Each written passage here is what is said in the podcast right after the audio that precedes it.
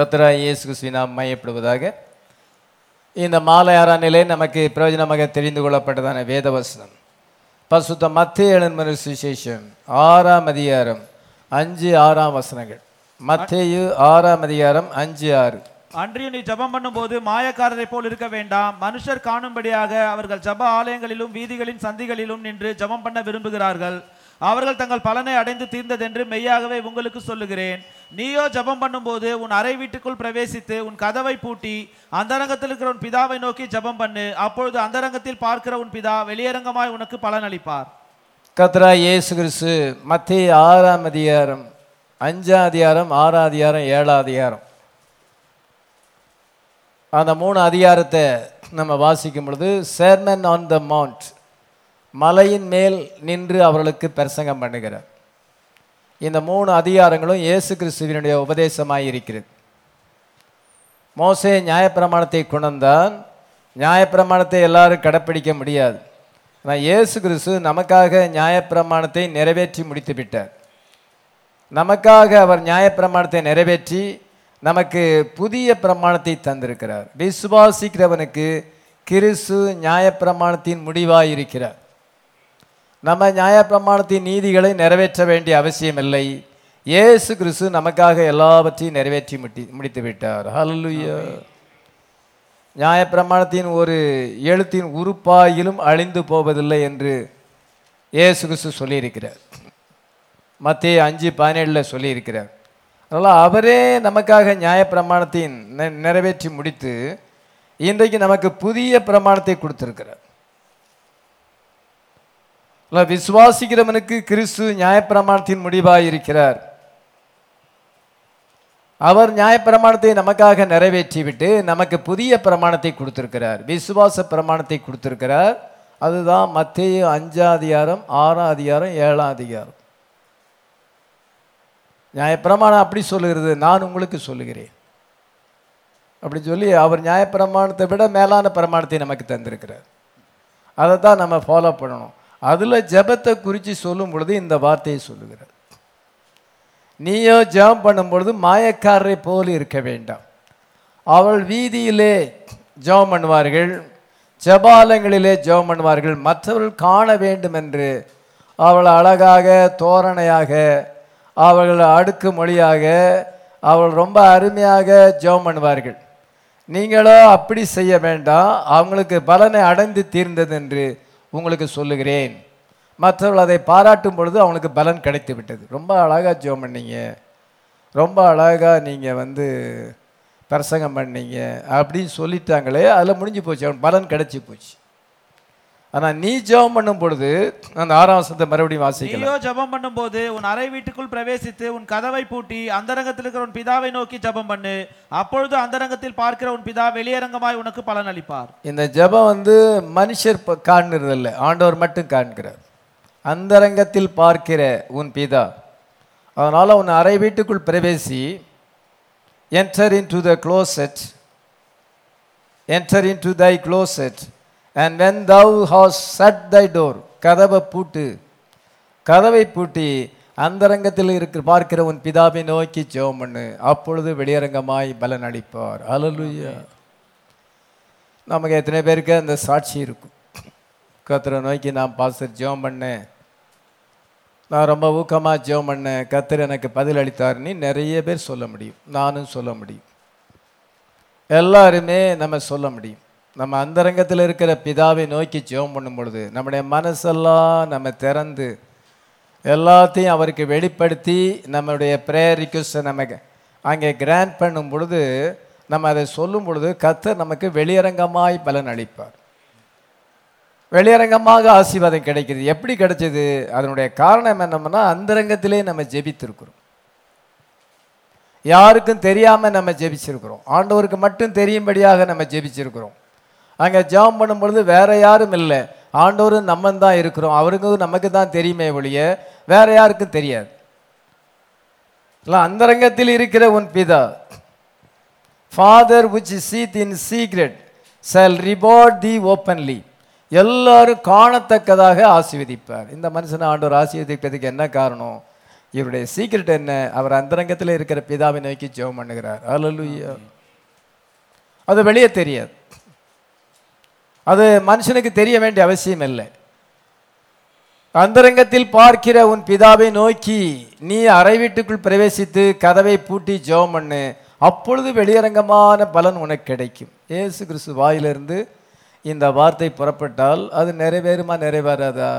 நிறைவேறும். அது ஏன் அவர் வந்து நமக்கு அற்புதங்களை செய்யலை? நம்ம பாற்ற நம்ம செய்யாதனால அவர் பாற்ற அவர் செய்யாமல் இருக்கிறார். உங்களுடைய பாட்டை நீங்கள் செஞ்சிட்டிங்கன்னா அவர்கிட்ட எதிர்பார்க்கலாம். நம்ம பாட்டு என்ன? நீ வந்து உன் அறை வீட்டுக்குள் பிரவேசி. Enter into the closet enter into your closet go into the closet அதான் பிரசங்கத்து தலைப்பு. நீங்கள் வந்து உன்னுடைய நீ வந்து அந்த அறை வீட்டுக்குள் பிரவேசி. அங்கே கத்திர நோக்கி நீ ஜோமன் பண்ணு. வேற யாரும் பார்க்க போகிறதில்ல நீ வேற யாரும் பார்க்கக்கூடாது. நீனும் ஆண்டவரும் நினைஞ்சிருந்தால் அங்கே ஐக்கியப்பட வேண்டும். எல்லாத்தையும் மனசை தண்ணீரை போல ஊற்றி நம்ம ஜெபம் பண்ணும் பொழுது என்ன என்ன நடக்கும் என்றால் வெளியரங்கமாக ஆசீர்வாதம் கிடைக்கும். நம்ம வெளியரங்கமான ஆசீர்வாதத்தை எதிர்பார்க்கிறோம். சிலர் கற்பத்தின் கனியை எதிர்பார்க்கலாம் அது வெளியரங்கமான ஆசீர்வாதம். நல்ல ஜாப்பு நல்ல வருமானத்தை எதிர்பார்க்கலாம் அது வெளியரங்கமான ஆசீர்வாதம். அதுக்கு என்ன செய்யணும்னா இயேசு சொல்லுகிறார் இது இயேசு கிறிஸ்து சொன்ன வார்த்தை. கடைசி காலத்தில் நமக்கு சொல்லியிருக்க வார்த்தை. நீ அந்தரங்கத்தில் இருக்கும் பிதாவை நோக்கி நீ ஜோம் பண்ணு. அப்படி ஜோம் பண்ணால் உனக்கு வெளியரங்கமான ஆசீர்வாதம் கிடைக்கும். இந்த வார்த்தை எந்த விதத்திலும் ஃபெயிலியர் ஆகாது. நம்ம பொதுவாக என்ன நினைக்கிறோம் என்றால் நீ மெசேஜை பிலீவ் பண்ணுறியா ஏசு கிறிஸ்து நாமத்தில் ஞானசானம் எடுத்துக்க. நீ சாபனத்துக்கு போகக்கூடாது. நீ வார்த்தையிலே இருக்கணும். சர்ச்சுக்கு ரெகுலராக வரணும். இதுதான். எல்லா பாசரும் செய்கிற காரியம் அதுதான். நம்ம ஜனங்கள்கிட்ட அதை தான் கேட்குறோம் சத்தியத்தை விசுவாசிக்கிறியா? இயேசு கிறிஸ்து நாமத்தை விசுவாசிக்கிறியா? தீர்க்க தரிசியை விசுவாசிக்கிறியா? சாபனத்தை விட்டு நீ வார்த்தைக்கு வரணும். நீ வார்த்தையிலே நிலைச்சிருக்கணும். பின்வாங்கி போகக்கூடாது. அப்படின்னா நீ பல்லவராஜ்யம் போயிடலாம் அப்படின்னு சொல்லுகிறோம். அதோடு சேர்ந்து இன்னொரு காரியம் இருக்குங்கிறது தெரியறதில்லை. அதே போல் பாஸ்டர்கள் என்ன செய்வாங்க? மெசேஜ் புக்கை படிப்பாங்க பிரசங்கம் பண்ணுவாங்க. பல இடங்களுக்கு போவாங்க. நான் அங்கே போனேன் இங்கே போனேன். அங்கே போய் பிரசங்கம் பண்ணுவாங்க. உலகத்தையே சுற்றி கூட நிறைய பேர் பிரசங்கம் பண்ணுவாங்க. இதெல்லாம் எல்லாருமே செய்ய வேண்டிய காரியம்.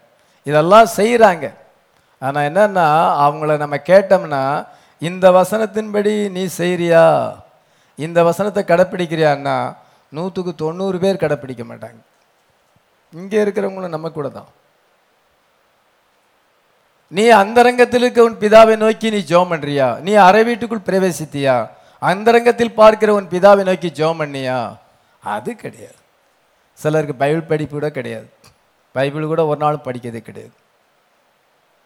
அவங்க இதை மாதிரி ஒரு ப்ரைவேட்டாக ஒரு ஜெபிக்கிறாங்களா? அதுவும் கிடையாது. கேட்டால் ஜெபம் பண்ணீங்களா ஜெபம் பண்ணேன் ஒரு அஞ்சு நிமிஷம் ஜெபம் பண்ணியிருப்பாங்க. சும்மா ஒரு பைபிள் படித்தா சும்மா கடமைக்கு ஒரு அதிகாரம் படிச்சிருப்பாங்க. சிலர் காலண்டரில் இருக்கிற ஒரு வசனத்தை மட்டும் படிச்சுட்டு போவாங்க. இன்னைக்கு என்ன வசனம்? இன்னைக்கு தேதி அதில் கேலண்டரை பார்த்து அந்த வசனத்தை படிக்கிறது. அதோட முடிஞ்சு போச்சு. இதை மாதிரிலாம் இருக்கிறாங்க. சிலருக்கு பைபிள் படிப்பே கிடையாது. இங்கே என்ன சொல்லியிருக்குது? அந்தரங்கத்தில் இருக்கிற உன் பிதாவை நோக்கி நீ ஜெபம் பண்ணு. அப்பொழுது வெளியரங்கமான ஆசீர்வாதம் கிடைக்கும். நீ அறை வீட்டுக்குள் பிரவேசி. அறை வீட்டுக்குள் மணவாட்டி பிரவேசிப்பது என்பது அது ஒரு பிசிக்கல் ரிலேஷன்ஷிப்பாக இருக்கிறது. மேரேஜ் முடிஞ்ச பிறகு அவங்க அறை வீட்டுக்குள் பிரவேசிக்கிறாங்க. அந்த அறை வீட்டுக்குள் இப்போ அவங்க ம அவங்க வந்து கணவனும் மனைவியும் தான் இருக்கிறாங்களே ஒழிய வேற யாரும் அங்கே இல்லை. அந்த அறை வீட்டுக்குள்ளே வேற யாரும் வரப்போறதில்ல. வேற யாரும் வரக்கூடாது. அதான் அந்தரங்கத்தில் அது நடக்கிறது அங்கே ஒரு ரிலேஷன்ஷிப் நடக்கிறது ஃபிசிக்கல் ரிலேஷன்ஷிப் நடக்கிறது. அது வந்து இன்னைக்கு இந்த ஆவிக்குரிய ரிலேஷன்ஷிப்புக்கு அடையாளமாக இருக்குது நம்ம மெசேஜ் எல்லாமே விவாகம் தான் விவாக யூனியன் தான். மணவாளன் மணவாட்டி தான் அதனால் நம்ம அதை தப்பாக எடுத்துடக்கூடாது. அதை நம்ம கம்பேர் பண்ண தெரியணும். அதனால் கணவனும் அதை புருஷனும் மனைவி மணவாளனும் மணவாட்டியும் அவள் அறை வீட்டுக்குள் பிரவேசிக்கிறார்கள். அந்த ஜெபம் வந்து அதுக்கு அடையாளமாக இருக்கு. அறை வீட்டுக்குள் பிரவேசித்து அவங்க என்ன மனசில் இருக்கிறதெல்லாம் பகிர்ந்து கொள்ளுகிறார்கள் அப்பொழுது அவங்களுக்கும் எது என்றால் அந்த மணவாளன் மணவாட்டிக்கு குறுக்க எந்த காரியமும் இல்லை. எல்லா ரகசியத்தையும் பகிர்ந்து கொள்ளுகிறார்கள். அவங்களுக்கு அதிக சந்தோஷமும் ஏற்படுகிறது. ஒரு யுனைட்டிங் டைம் இருக்கிறது. இணையும் நேரம் அங்கே இருக்கிறது. அப்பொழுது என்ன சொன்னால் அவங்களுக்கு ரொம்ப சந்தோஷம் வாழ்க்கையில் இருக்கிறது. இதுதான் அந்த அறை வீட்டுக்குள் பிரவேசிப்பது இதுக்கு ஒரு இது ஒரு பேட்டர்னாக இருக்குது. இது பிசிக்கல் நம்ம சொல்கிறது ஸ்பிரிச்சுவல் இதான் அறை வீட்டுக்குள் பிரவேசிப்பது. அறை வீடுனா என்னது? அதுதான். இன்னைக்கு நமக்கு வந்து மணவாளன் மணவாட்டிக்கு வந்து அறை வீட்டுக்குள் பிரவேசிக்கிற அனுபவம் வேண்டும். அப்படி அறை வீட்டுக்குள் பிரவேசிக்கவில்லை என்றால் நோ ப்ளஷர் இதோ no intimate relationship open heart இல்லை ஒரு மனம் இல்லை அப்படின்னு அர்த்தம். இன்னைக்கு நம்ம வந்து கத்தருடைய பிள்ளைகள் இன்னைக்கு மணவாட்டி என்று அழைக்கப்படுகிறோம். நம்ம மணவாளனோடு கூட அறை வீட்டுக்குள் பிரவேசித்திருக்கிறோமா? இயேசுக்கு சொல்லுகிறார் நீ அறை வீட்டுக்குள் போ. அங்கே வந்து வேற யாருமே கிடையாது. நீனும் அங்கே தேவனும் தான் இருக்கிறீங்க. அப்பொழுது நீ என்ன சொன்னால் அவரோடு கூட ஐக்கியப்பட வேண்டும். செபத்தின் மூலமாக அவரோடு ஐக்கியப்படும் பொழுது சந்தோஷம் வருகிறது. ஹலலுய்யா ஆண்டவர் உன்னோடு கூட பேசுகிறார். ஹலலுய்யா இந்த மெசேஜ் கொடுக்க நான் இங்கே வந்து ஜெபிக்கிறேன். ஜெபிக்கும் பொழுது இந்த மாதிரி கருத்துலாம் எனக்கு வருது. அதுதான் உங்கள்கிட்ட நான் பேசி பகிர்ந்து கொள்ள நான் அறை வீட்டில் போய் பிரவேசித்து ஜெபிக்கும் பொழுது ஆண்டவர் எனக்கு ரிவீல் பண்ணுகிறார். என்ன பிரசங்கம் பண்ண வேண்டும் என்று ரிவீல் பண்ணுகிறார். பின்பு நான் அதை வந்து இதை பைபிளை பார்த்து கம்ப்யூட்டரில் கொண்டு போய் அதெல்லாம் தொகுத்து கொடுறேன். தொகுத்து உங்கள் மத்தியில் பிரசங்கம் பண்ணுறேன் எப்படி அது கிடைக்கிது?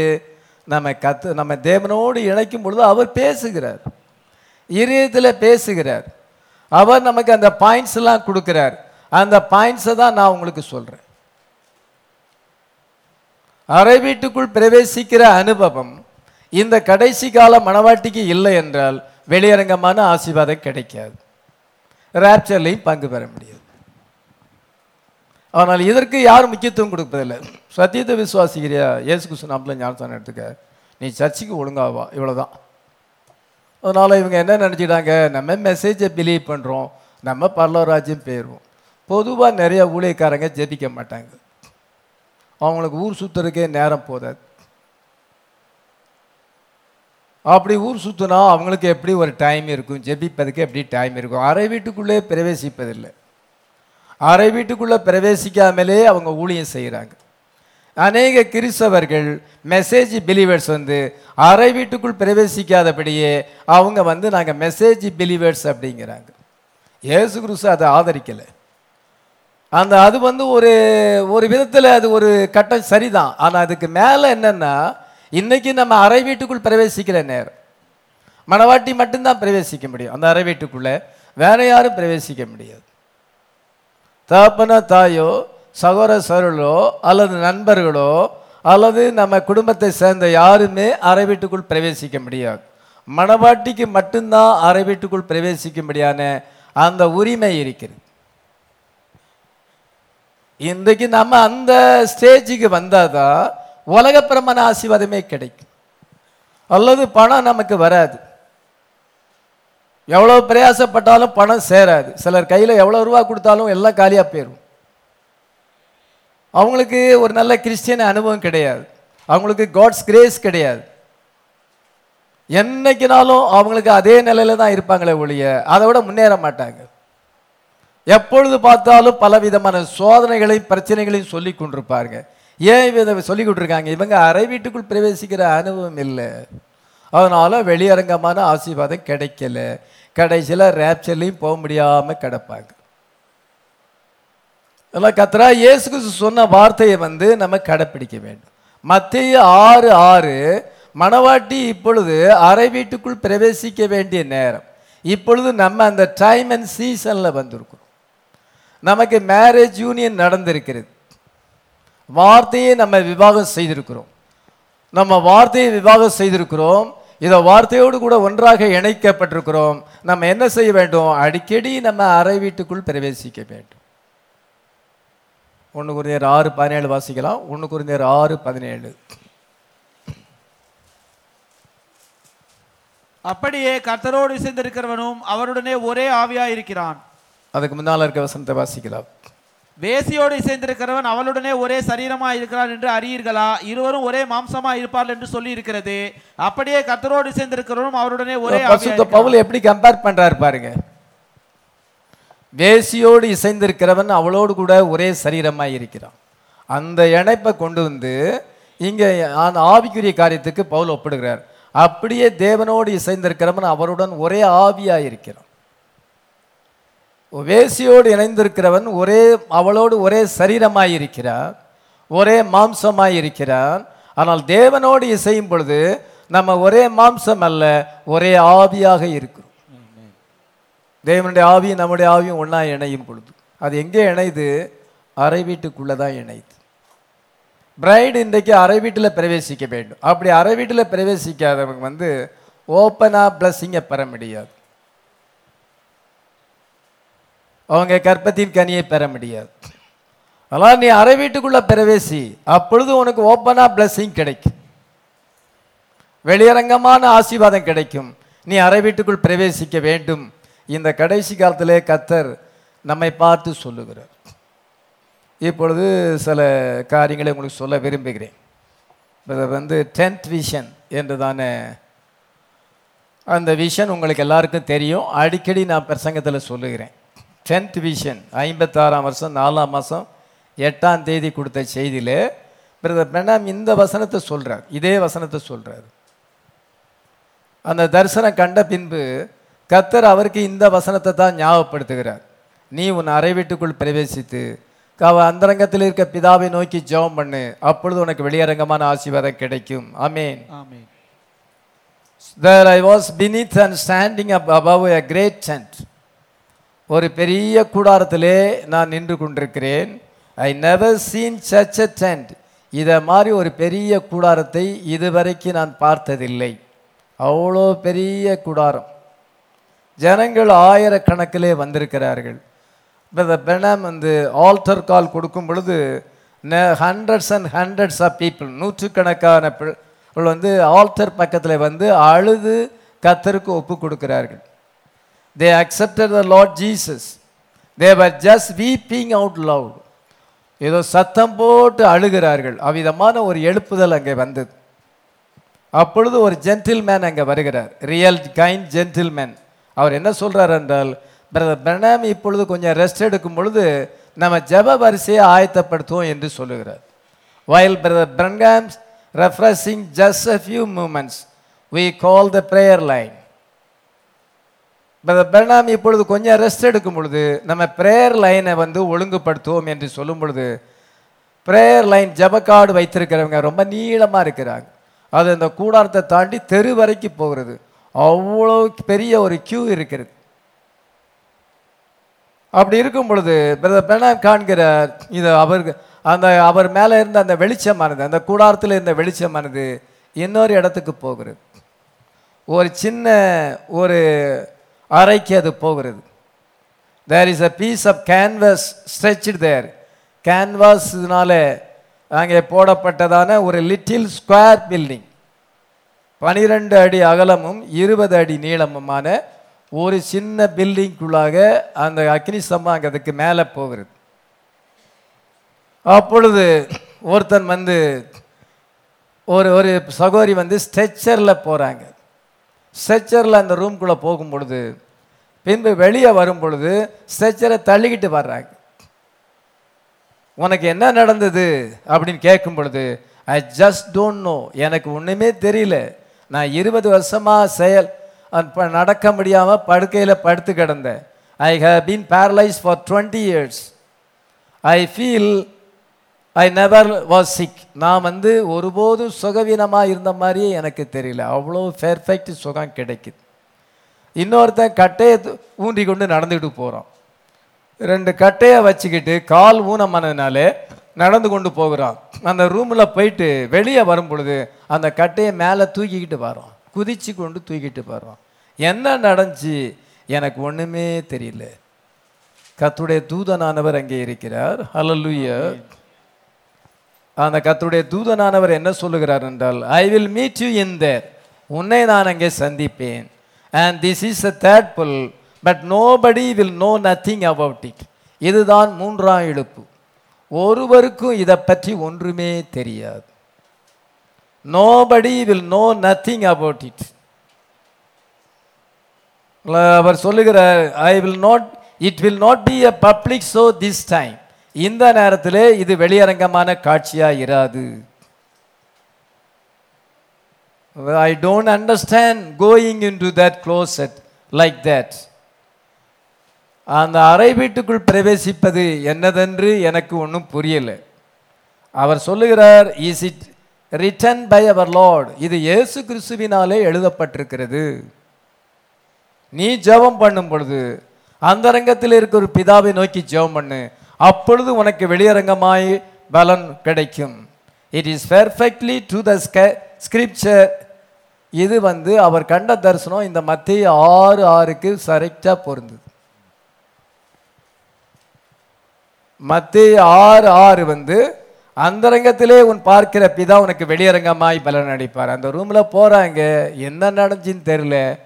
ஸ்ட்ரெச்சரை தள்ளிக்கிட்டு வர்றாங்க. கட்டையை தூக்கிக்கிட்டு வர்றான். அங்கே போனோன்னு எப்படி சுகம் கிடச்சின்னு தெரியல. அந்த அறை வீட்டுக்குள் பிரவேசி பெனாமியுடைய மினிஸ்ட்ரி பப்ளிக் மினிஸ்ட்ரி ஆயிரக்கணக்கானவர்கள் வந்தார்கள். லட்சக்கணக்கானவர்கள் கூட வந்தார்கள். அவ்விதமான பப்ளிக் மினிஸ்ட்ரி நடந்தது. அதான் வந்து அது பெரிய டென்ட் கூடாரம். நிறைய பேர் ஒப்பு கொடுத்தாங்க. ஆல்டர் காலுக்கு நிறைய பேர் வந்தாங்க. ஆனால் ஒரு ஜென்டில்மேன் வந்து என்ன சொல்றாரு? பிரதர் பெனாம் இப்பொழுது கொஞ்சம் ரெஸ்ட் எடுக்கும் பொழுது நம்ம ப்ரேயர் லைனை ஒழுங்குபடுத்தலாம்னு சொல்றாரு. பிரதர் பெனாம் இப்பொழுது ரெஸ்ட்ல இருக்கிறார்.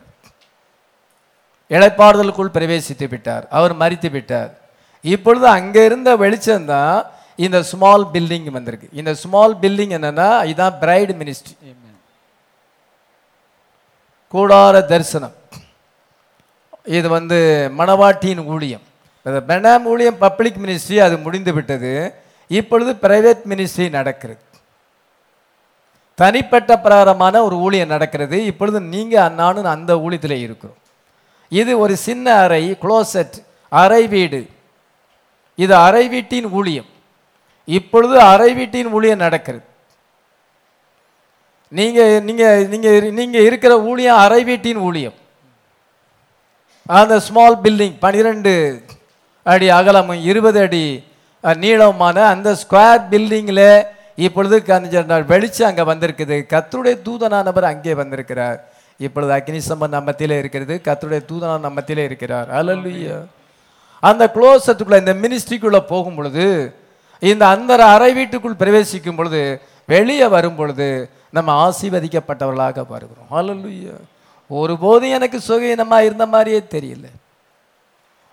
உலகம் இன்றைக்கி ஹாரிபிள் ஸ்டேஜில் இருக்கிறது. பொருளாதார வீழ்ச்சியில் இருக்கிறது. உலகம் வாதையில் சிக்கி கொண்டிருக்கிறது. உலகம் பொல்லாத மனுஷர் கையில் விடப்பட்டிருக்கிறது. நம்மை சுற்றி எல்லாமே சூழ்நிலை மோசமாயிருக்கு. ஆனால் நம்ம அறை வீட்டுக்குள்ளே பிரவேசிக்கும் பொழுது நமக்கு வெளியரங்கமான பலன் கிடைக்கும். இதுதான் பேரடாக்ஸ் உலகம் மோசமாக இருக்குது உங்களுக்கு அதிக ஆசீர்வாதம் கிடைக்கும். ஏனென்றால் நமக்கு ஆண்டவர் இந்த மினிஸ்ட்ரி கொடுத்துருக்கிறார். இந்த டென் மினிஸ்ட்ரி வந்து அது க்ளோசட்டாக இருக்கிறது. அது ஒரு அறை வீடாக இருக்கிறது. அங்கே அறை வீட்டுக்குள்ளே பிரவேசிக்கும் பொழுது அங்கே யாருமே இல்லை. அவன் மட்டும்தான் பிரவேசிக்கிறான். அங்கே கர்த்தருடைய தூதனானவர் இருக்கிறார்.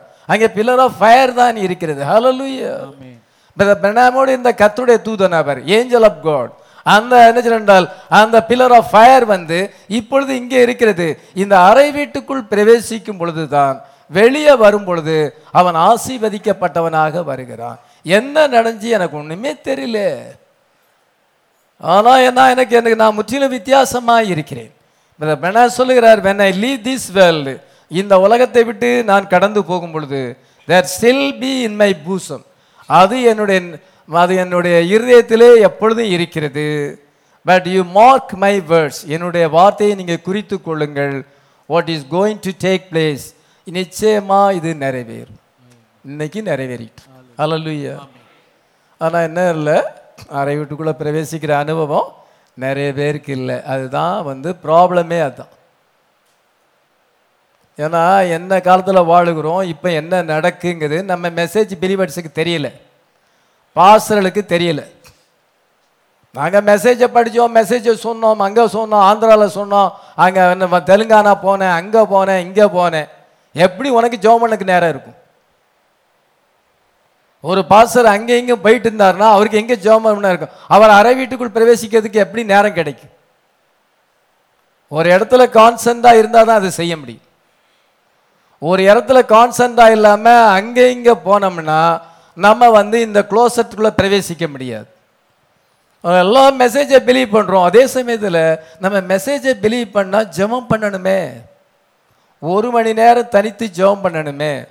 நம்ம அட்லீஸ்ட் அஞ்சு அதிகாரம் பைபிள் படிக்கணுமேங்கிற எண்ணம் வந்து நிறைய பேருக்கு இல்லை. ஊழியத்துக்கு ஒப்பு கொடுத்தவங்களுக்கு நிறைய பேருக்கு இல்லை. விசுவாசிகளுக்கு நிறைய பேருக்கு இல்லை. அதனால தான் வெளியரங்கமான ஆசீர்வாதம் கிடைக்கல. ராப்சர்லையும் பங்கு பெற முடியாது. இயேசுக்கு சொல்லுகிறார் இதுதான் இப்பொழுது ஊழியம். இப்பொழுது ஊழியம் அதுதான். நீ அறவீட்டுக்குள் பிரவேசி. அந்தரங்கத்தில் இருக்க பிதாவோடு கூட நீ தொடர்பு வைத்துக்கொள்.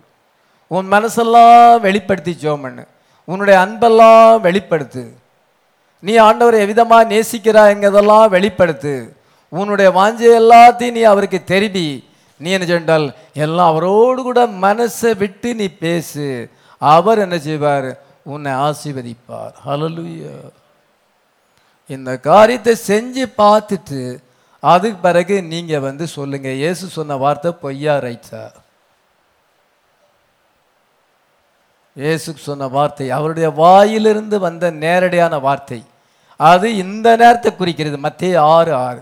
அது பிரதர் பெர்னாம்க்கு ஆண்டவர் டென்த் மினிஸ்ட்ரியாக கொடுத்தார். அவர் காட்சி விட்டு போயிட்டார். ஆயிரத்தி தொள்ளாயிரத்தி அறுபத்தஞ்சில் பிரத பெர்னாமை எடுத்துக்கொண்டார். இப்போ என்ன ministry enter into the closet அறை வீட்டுக்குள் பிரவேசிக்க வேண்டிய நேரம். இப்பொழுது நம்ம அறை வீட்டுக்குள் பிரவேசிப்பதுக்கு மனசுக்கு கஷ்டமாக இருந்துச்சு மாம்சம் என்ன செய்யும்? டயர்டாக இருக்குது இன்னைக்கு வேண்டாம். யாராவது ஒருத்தர் நம்மளை பார்க்க வந்துட்டா அல்லது ஏதாவது ஒரு இடத்துக்கு நம்ம போயிட்டோம்னா இன்னைக்கு நம்ம ஜெபம் பண்ணாண்டாம். ஜெபத்தை எப்படி எப்படி மழுப்பி அதை ஒதுக்குறதோ அப்படிதான் நம்ம மனசும் மாம்சமும் சொல்லும். நம்முடைய மனசு மாம்சம் என்ன எப்படி ஆயிடுச்சு அப்படி ஆயிடுச்சு அதனால் வேண்டாம் இதனால் வேண்டாம். சொன்னால் ரேப்சரில் பங்கு பெற முடியாது. உலகத்தில் ஆசீர்வாதம் கிடைக்காது. ஆவிக்கிற பிரகாரமாக மாற முடியாது. இருந்த மாதிரி தான் இருக்கணும். இருந்த நிலைமையை விட்டு முன்னேறவே முடியாது. கத்தர் இன்னைக்கு நமக்கு அந்த மினிஸ்ட்ரியை கொடுத்துருக்கிறார். இது ப்ரைவேட்டாக ஒவ்வொருத்தரும் செய்ய வேண்டிய காரியம். அப்படி செய்யும் பொழுது ஒரு வீட்டில் நாலு பேர் இருக்காங்கன்னா நாலு பேர் அதை செஞ்சால் அந்த வீட்டுக்கு ரொம்ப ஆசீர்வாதம். அதில் ஒருத்தர் மட்டும் செஞ்சாங்கன்னா அதில் கொஞ்சம் ஆசீர்வாதம் தான். நாலு பேர் இருக்கிறாங்க அல்லது அஞ்சு பேர் இருக்காங்க. அந்த அஞ்சு பேரும் வந்து அதை செய்தால் அவங்க வீட்டுக்கு ரொம்ப ஆசீர்வாதம் வரும் அதிக கிரேஸ் வரும். ஜோம் பண்ண போறியாடா ஜோம் பண்ணு. அப்படின்னு சொல்லும் பொழுது தகப்பன் வந்து பிள்ளைகளுக்கு சொல்லும் பொழுது அது நல்லதில்லை.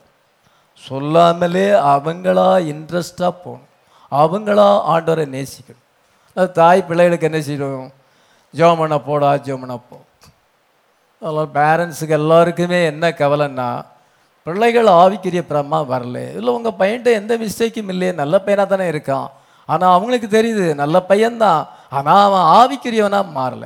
அவனுக்கு ஆண்டவரை நோக்கி ஜெபிக்க விருப்பம் கிடையாது. அவனுக்கு பைபிள் படிக்க விருப்பம் கிடையாது. அவன் வந்து நம்ம சொல்கிறதுக்காக செய்கிறான் அல்லது கட்டாயத்துக்காக செய்கிறான் ஏன்னா ஒழிய மனப்பூர்வமாக இன்ட்ரெஸ்டாக வந்து பைபிள் படிக்கவோ தானாக இன்ட்ரெஸ்டாக வந்து ஜெபிக்கவோ இல்லை. அதுதான் அறை வீட்டுக்குள் பிரவேசிக்கிற அனுபவம் இல்லை. ஆனால் சொல்லி ஜபிக்கக்கூடாது மனைவி புருஷனை சொல்லணும் புருஷன் மனைவியை சொல்லணும். பிள்ளைகள் வந்து இதை என்ன செய்யணும் பெற்றோர்கள் பிள்ளைகளை சொல்லி சொல்லி வராமல் அது தானாக வந்துச்சுன்னா நமக்கு எப்படி தானாக வந்துச்சோ அதே போல் அவங்களுக்கும் வந்ததென்றால் அந்த வீடு கத்தரால் ஆசீர்வதிக்கப்படும். அவங்களுக்கு என்ன அனுபவம் இருக்கு? உனக்கு அரை வீட்டு அனுபவம் இருக்குதா? நீ வந்து அந்த க்ளோசட்டுக்குள்ளே பிரவேசித்திருக்கிறியா அப்படின்னு கேட்டு பாருங்க நிறைய பேருக்கு அது இருக்காது. பாஸ்டர்களும் அதை போதிக்கிறது கிடையாது. ஏன்னா அவங்களுக்கு அந்த அனுபவம் கிடையாது. மெஜாரிட்டி அதுதான். இப்பொழுது அந்த மினிஸ்ட்ரி வந்திருக்கு. இது it will not be a public show இது வெளியரங்கமான காட்சி அல்ல. இது அந்தரங்கத்தில் இருக்கிற பிதாவோடு நீ ஐக்கியப்பட வேண்டும். இது வந்து என்ன சொன்னால் அந்த பிரைட் அண்ட் பிரைட் கூம் வந்து அவங்க அறை வீட்டுக்குள் அவங்க எப்படி அவங்க வந்து அவங்க ஐக்கியப்படுகிறார்களோ அந்த ப்ளஷர் இதில் இருக்கிறது அந்த blessing இதுல இருக்கிறது. வேற யாரும் கிடையாது. Only the bride and the bridegroom அல்லலுயா வேற யாரும் அந்த பிளேஸ்க்குள்ள போக முடியாது. இதுதான் அறை வீட்டுக்குள் பிரவேசிப்பது. ஆமீன். இப்பொழுது சில உதாரணங்களை உங்களுக்கு கொடுக்க விரும்புகிறேன். பைபிள்ல இருந்து சில உதாரணங்கள். ஆதியாம இருபத்தி நாலாம் அதிகாரம் அறுபத்தி ஏழாம் வசந்த வாசிக்கலாம். ஆதியாம இருபத்தி அப்பொழுது ஈசாக்கு ரெபேக்காளை தன் தாய் சாராளுடைய கூடாரத்துக்கு அழைத்து கொண்டு போய் அவளை தனக்கு மனைவியாக்கி கொண்டு அவளை நேசித்தான். ஈசாக்கு தன் தாய்க்காக கொண்டிருந்த துக்கம் நீங்கி ஆறுதல் அடைந்தான்.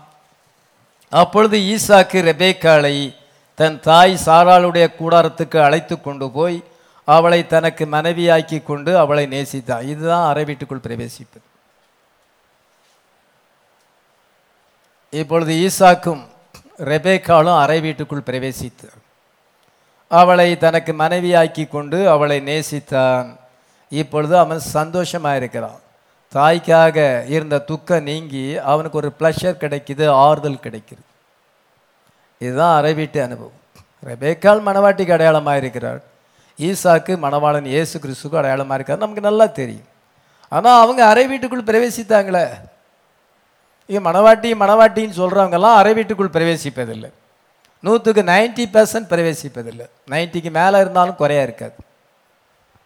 அதுவும் பாசர்கள் அநேகர் அறை வீட்டுக்குள் பிரவேசிக்கிற அனுபவமே கிடையாது. ஒரே பேச்சு தான் தேவனுடைய ராஜ்யம் பேச்சில் இல்லை அது கிரியையில் இருக்குது ரியல் பாசர் அவிதமாக இருப்பார். அதனால் அறை வீட்டுக்குள் ரெபேக்காலும் ஈசாக்கும் அறை வீட்டுக்குள் பிரவேசிக்கிறார்கள். அங்கே வந்து அவர்கள் சந்தோஷமாக இருக்கிறார்கள். அவள் என்ன அறை வீட்டுக்குள்ள பிரவேசித்திருப்பாங்க என்ன பேசியிருப்பாங்கன்னு கவனிச்சிங்கன்னா ரெபேக்காலுக்கு வந்து எலியேசர் அங்கே போகிறான். அங்கே போய் லாபான் வீட்டில் வந்து எல்லா விவரத்தையும் சொல்லுகிறான். எதற்காக வந்திருக்கிறேன் என்று சொல்லுகிறான். ஆபிராமை பற்றியும் ஈசாக்கை பற்றியும் சொல்லும் பொழுது இதே போல ரெபேக்காள் என்னுடைய ஜெபத்துக்கு ஏற்ற மாதிரி நீரும் குடியும் உடைய ஒட்டகனும் குடியும் என்று சொன்னாள். அதனால இதெல்லாம் சொல்லும் பொழுது லாபான் சொல்கிறான் இந்த காரிய கத்தரால் வந்தது. ஆமீன். ஆமென். நாங்க நலம் போல சொல்ல முடியாது. அதன் பின்பு என்ன வாசிக்கிறோம் என்றால் அந்த அவருடைய பெண்ணுடைய வாய்ப்பிறப்பை கேட்குறாங்க. பெண் குடும்பத்தார் யாருமே ஒட்டகத்தில் ஏறி போன மாதிரி தெரியல. சில தாதிமார்கள் தான் போனார்கள் சொல்லியிருக்கு. எல்லாரும் போகலை. லாபான் போகலை பெத்துவேல் போகலை. அவங்க குடும்பத்தார் யாருமே பெண்ணு கூட போகலை. அவள் எலேசரை நம்பி போகிறாள் எலேசர் சொன்ன வார்த்தை உண்மை என்று நம்பி போகிறாள் இன்னைக்கு நம்முடைய எலேசர் யார்? ஏழாம் தூதன் பிறந்த பெண்க ஹலலுயா அவர் நமக்கு இயேசு கிறிஸ்துவை குறித்த வெளிப்பாட்டை கொண்டு வருகிறார். ஒரு மணவாட்டியை சூஸ் பண்ணும்படியாக ஆண்டவர் அனுப்பியிருக்கிறார். ஆமென். மணவாட்டி வெளிப்பாடின்படி இருக்க வேண்டும். அதே போல அவர் சொன்ன வெளிப்பாட்டின்படி நம்ம இன்னைக்கு ஜீவிக்கிறோம். அவர் சொன்ன வார்த்தையை நம்ம விசுவாசிக்கிறோம். நம்ம புறப்பட்டு வந்திருக்கிறோம். எதுக்காக? காணக்கூடாத அன்சீன் பிரைட் குரூமை ஓடு கூட இணைக்கப்படும்படியாக வருகிறோம். சாயங்கால நேரத்தில் அந்த ஈசாக்கு வயல்வெளியில் தியானம் பண்ண வருகிறான் பாருங்க அவனுடைய எண்ணம் என்ன பாருங்க தியானம் பண்ண. அதான் அவன் அறை வீட்டுக்குள் பிரவேசிப்பது. வயல்வெளி யாருமே இல்லாத இடத்துல வந்து அவன் தியானம் பண்ணுகிறான். அவனுக்கு பைபிள் உண்டா? பைபிள் கிடையாது. நேச்சர் தான் அன்னைக்கு பைபிள். அதனால் கத்தர் எவ்வளோ மகத்தானவராக இருக்கிறார். இந்த வானத்தை பூமி எப்படி உண்டாக்கியிருக்கிறார்? இந்த சூரிய சந்திர நட்சத்திரங்களை உண்டாக்கியிருக்கிறார். சமுத்திரத்தை உண்டாக்கிறார். அவர் எவ்விதமாக அவர் கிரியை செய்கிறார் என்பதெல்லாம் அவன் சொல்லி ஆண்டவரோடு ஐக்கியப்படுகிறான். தனிப்பட்ட பிரகாரமாக ஐக்கியப்படும்படியாக வயல்வெளிக்கு வருகிறான். அதுதான் அவனுடைய க்ளோசட் அங்கே வந்து தியானம் பண்ணும் பொழுதுதான் ஒட்டகங்கள் வர கண்டான். ஒட்டகங்கள் வர காணும் பொழுது இவன் தான் அந்த மணவாட்டிக்குரிய வஸ்திரத்தை கொடுத்து அனுப்பியிருக்கிறான். அப்பொழுது அந்த மணவாட்டிக்குரிய வஸ்திரத்தை யார் தரித்திருக்கிறார் எதை பார்க்குறான் ரெபேக்கால் தரித்திருக்கிறார். ஹலலுய அந்த தோழிமார்களுக்கு அது கிடையாது. இவளுக்கு தான் அந்த கல்யாண வஸ்திரம் இருக்குது.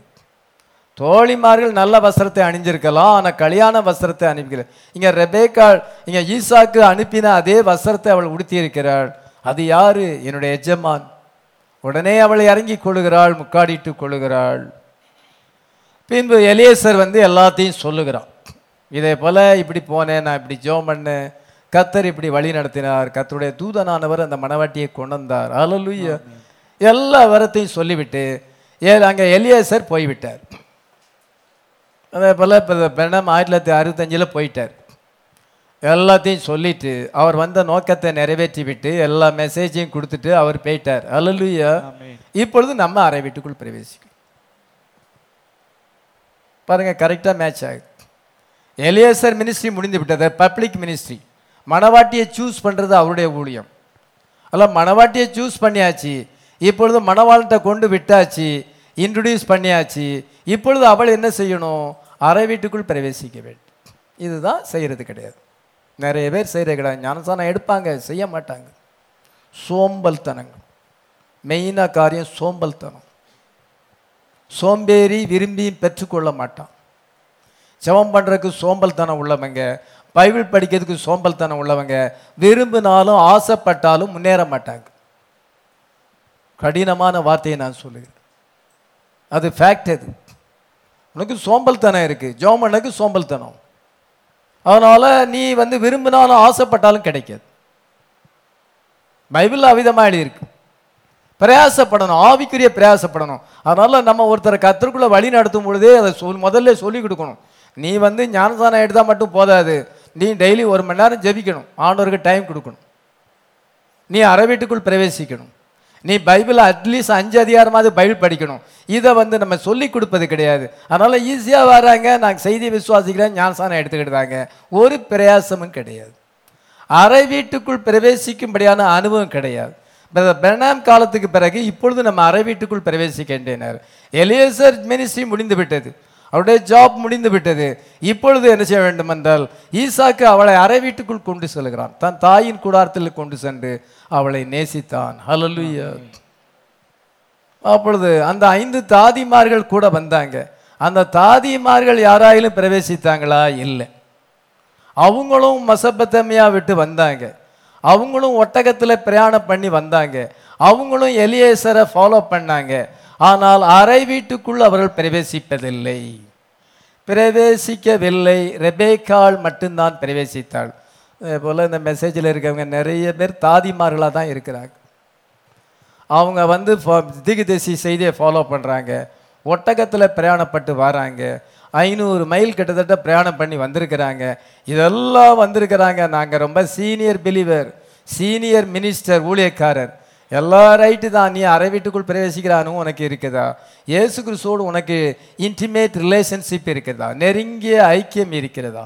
நீ அவரோடு கூட தனியாக ஐக்கியப்பட்டிருக்கிறியா? அவரோடு கூட மனசை திறந்து சொல்லி இருக்கிறியா அல்ல ரெபேக்கால் என்ன சொல்லியிருப்பா? அதே போல் எலியேசர் வந்தார் ஏதோ தண்ணி கேட்டார் நான் கொடுத்தேன். ஆனால் எனக்கு இந்த ரகசியம் இப்படி இருக்குன்னு தெரியல. அவர் எதுக்காக வந்திருக்காருன்னு தெரியல. எங்கள் வீட்டில் வந்து சாப்பிடக்கு முன்னால் நான் சொன்ன வந்த காலத்தை சொன்னாதான் சாப்பிடுன்னு சொல்லிட்டார். சொன்ன உடனே எனக்கு ஆச்சரியமாக போச்சு. இப்படி எனக்கு ஒரு விவாகம் வருதுன்னு எனக்கே தெரியல. அதுவும் உங்களை விவாகம் செய்வேன்னு எனக்கே தெரில உங்களை பார்க்கவும் இல்லை. ஆனால் எலியேச சொன்னது தான் நான் நம்பினேன். நம்ம இயேசு கிறிஸ்துவ நேரடியாக பார்க்கல. இந்த அந்த வெளிப்பாட்டை கொண்டு வந்திருக்கிறார். ஹalleluya எங்கள் வீட்டில் பத்து நாள் இருந்துட்டு போகணும்னு சொன்னாங்க. ஆனால் நான் சொன்னேன் என்ன என்றால் நான் போகிறேன் என்று சொன்னேன்.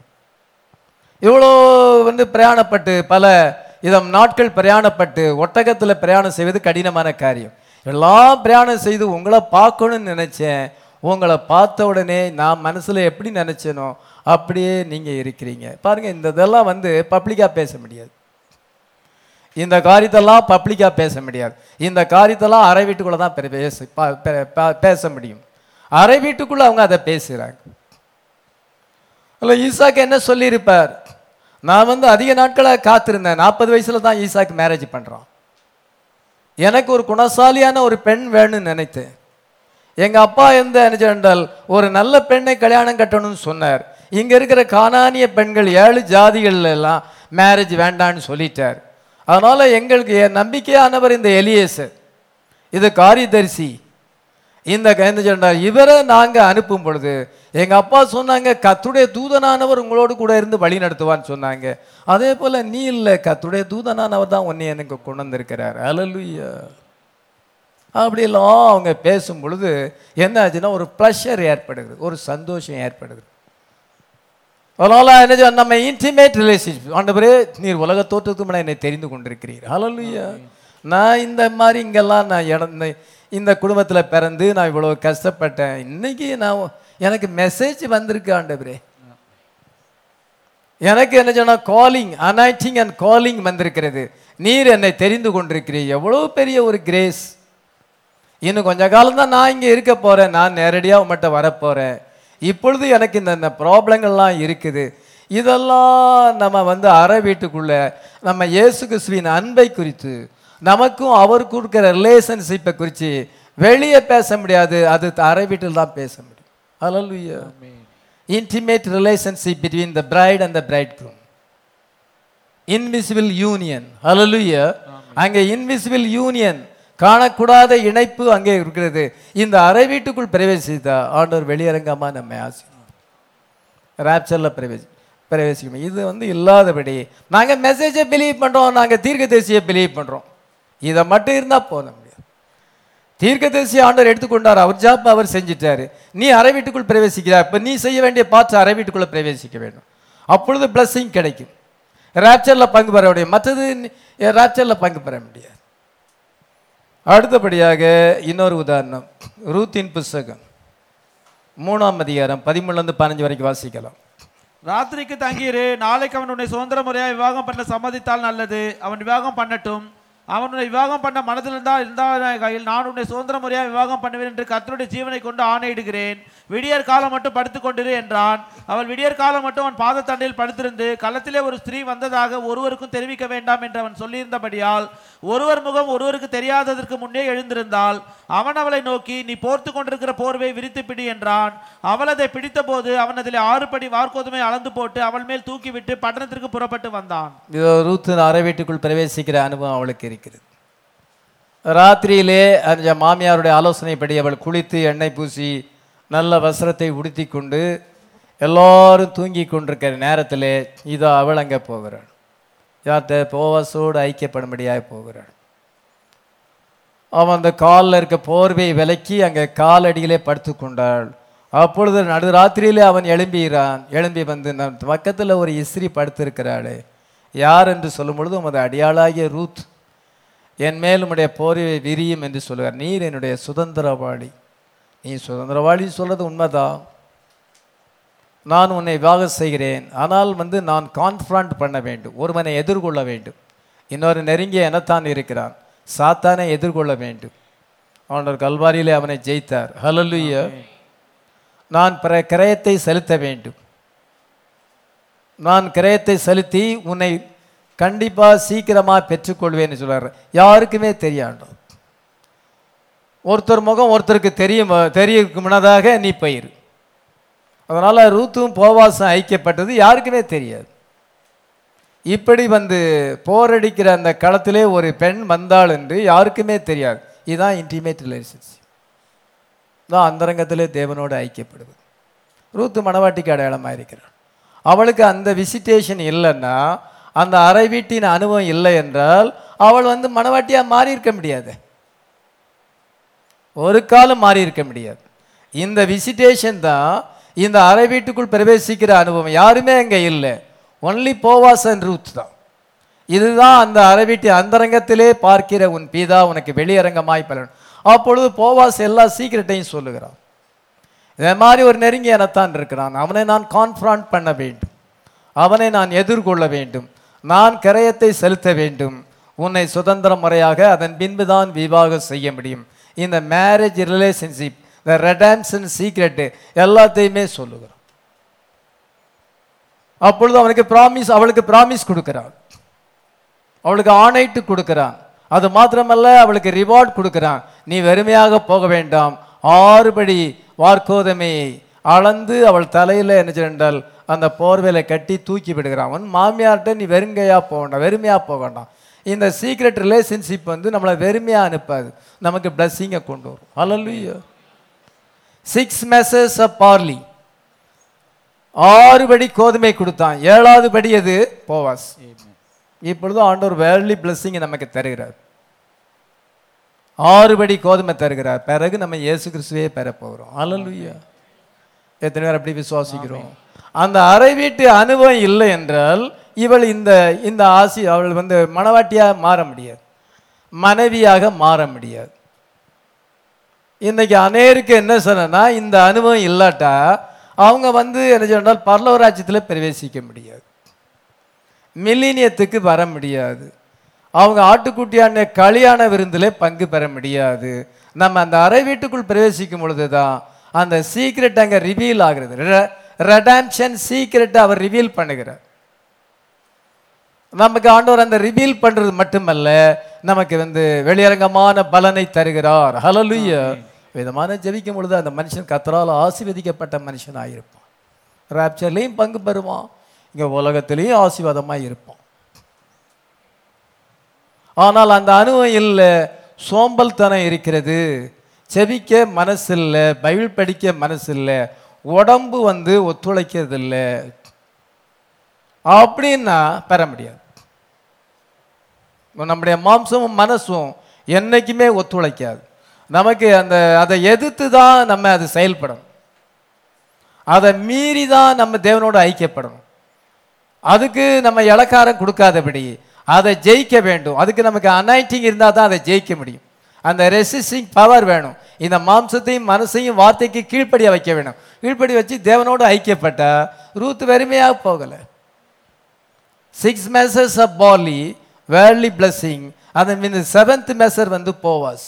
அடுத்த அதிகாரத்தில் அவள் போவாசை பெற்றுக்கொள்கிறாள். ஹலலுயோ அடுத்தபடியாக இன்னொன்று சொல்ல விரும்புகிறேன். எஸ்ஆர் புஸ்தகம் இரண்டாம் அதிகாரம் பதினாலாம் சந்தை வாசிக்கலாம். சாயங்காலத்திலே அவள் உள்ளே பிரவேசித்து காலமே அபிமான ஸ்திரீகளை காவல் பண்ணுகிற ராஜாவின் பிரதானி ஆகிய சாஸ்காசுடைய விசாரிப்புக்குள் இருக்கிற ஸ்திரீகளின் இரண்டாம் மாடத்துக்கு திரும்பி வருவாள். ராஜா தன்னை விரும்பி பெயர் சொல்லி அழைப்பித்தால் ஒழிய அவள் ஒருபோதும் ராஜாவிடத்தில் ராஜாவுக்கு ஒரு மணவாட்டியை சூஸ் பண்றாங்க. பல தேசங்கள்ல நூற்றி இருபத்தேழு நாடுகள்ல இருந்து வந்திருக்கிறாங்க. அவங்களுக்கு ஒரு வருஷம் சுத்திகரிப்பு. அந்த சுத்திகரிப்பு பிறகு முறைப்படி அவங்க போகணும். யார் யார் என்னைக்கு போகணும்னு அவங்களுக்கு டைம் அப்பாயிண்ட் பண்ணியிருப்பாங்க. அந்த நேரத்தில் அவள் சாயங்காலத்திலே பிரவேசித்து காலமே அவள் வருவாளாம். ஒரு பெண் சாயங்காலத்திலே அந்த அறை வீட்டுக்குள் பிரவேசிக்கிறாள் அதான் சீக்ரெட் க்ளோசட் அங்கே ராஜாவும் அந்த பெண்ணு தான் இருக்க முடியும் வேற யாரும் கிடையாது. வேற யாரும் அங்கே இல்லை.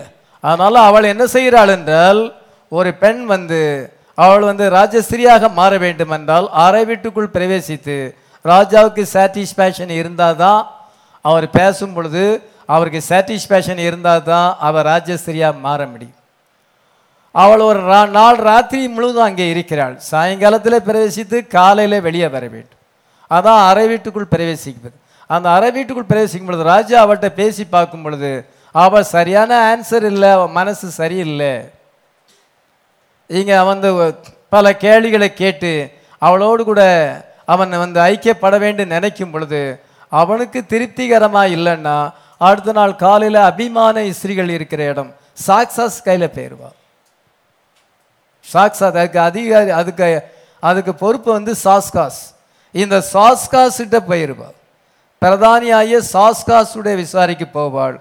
அபிமான இஸ்ரீனா பைபிளில் என்ன போட்டிருக்கு? ஆங்கில பைபிளில் கான்கிபின்ஸ்ன்னு போட்டிருக்கு. அவள் கான்கிபின்ஸாக மாறிடுவாள். மறுமனையாட்டியாக மாறிவிடுவாள். ராஜா வந்து அவளை அழைச்சாதான் வர முடியுமே ஒழிய அவள் ராஜஸ்திரியாக குயினாக மாற முடியாது.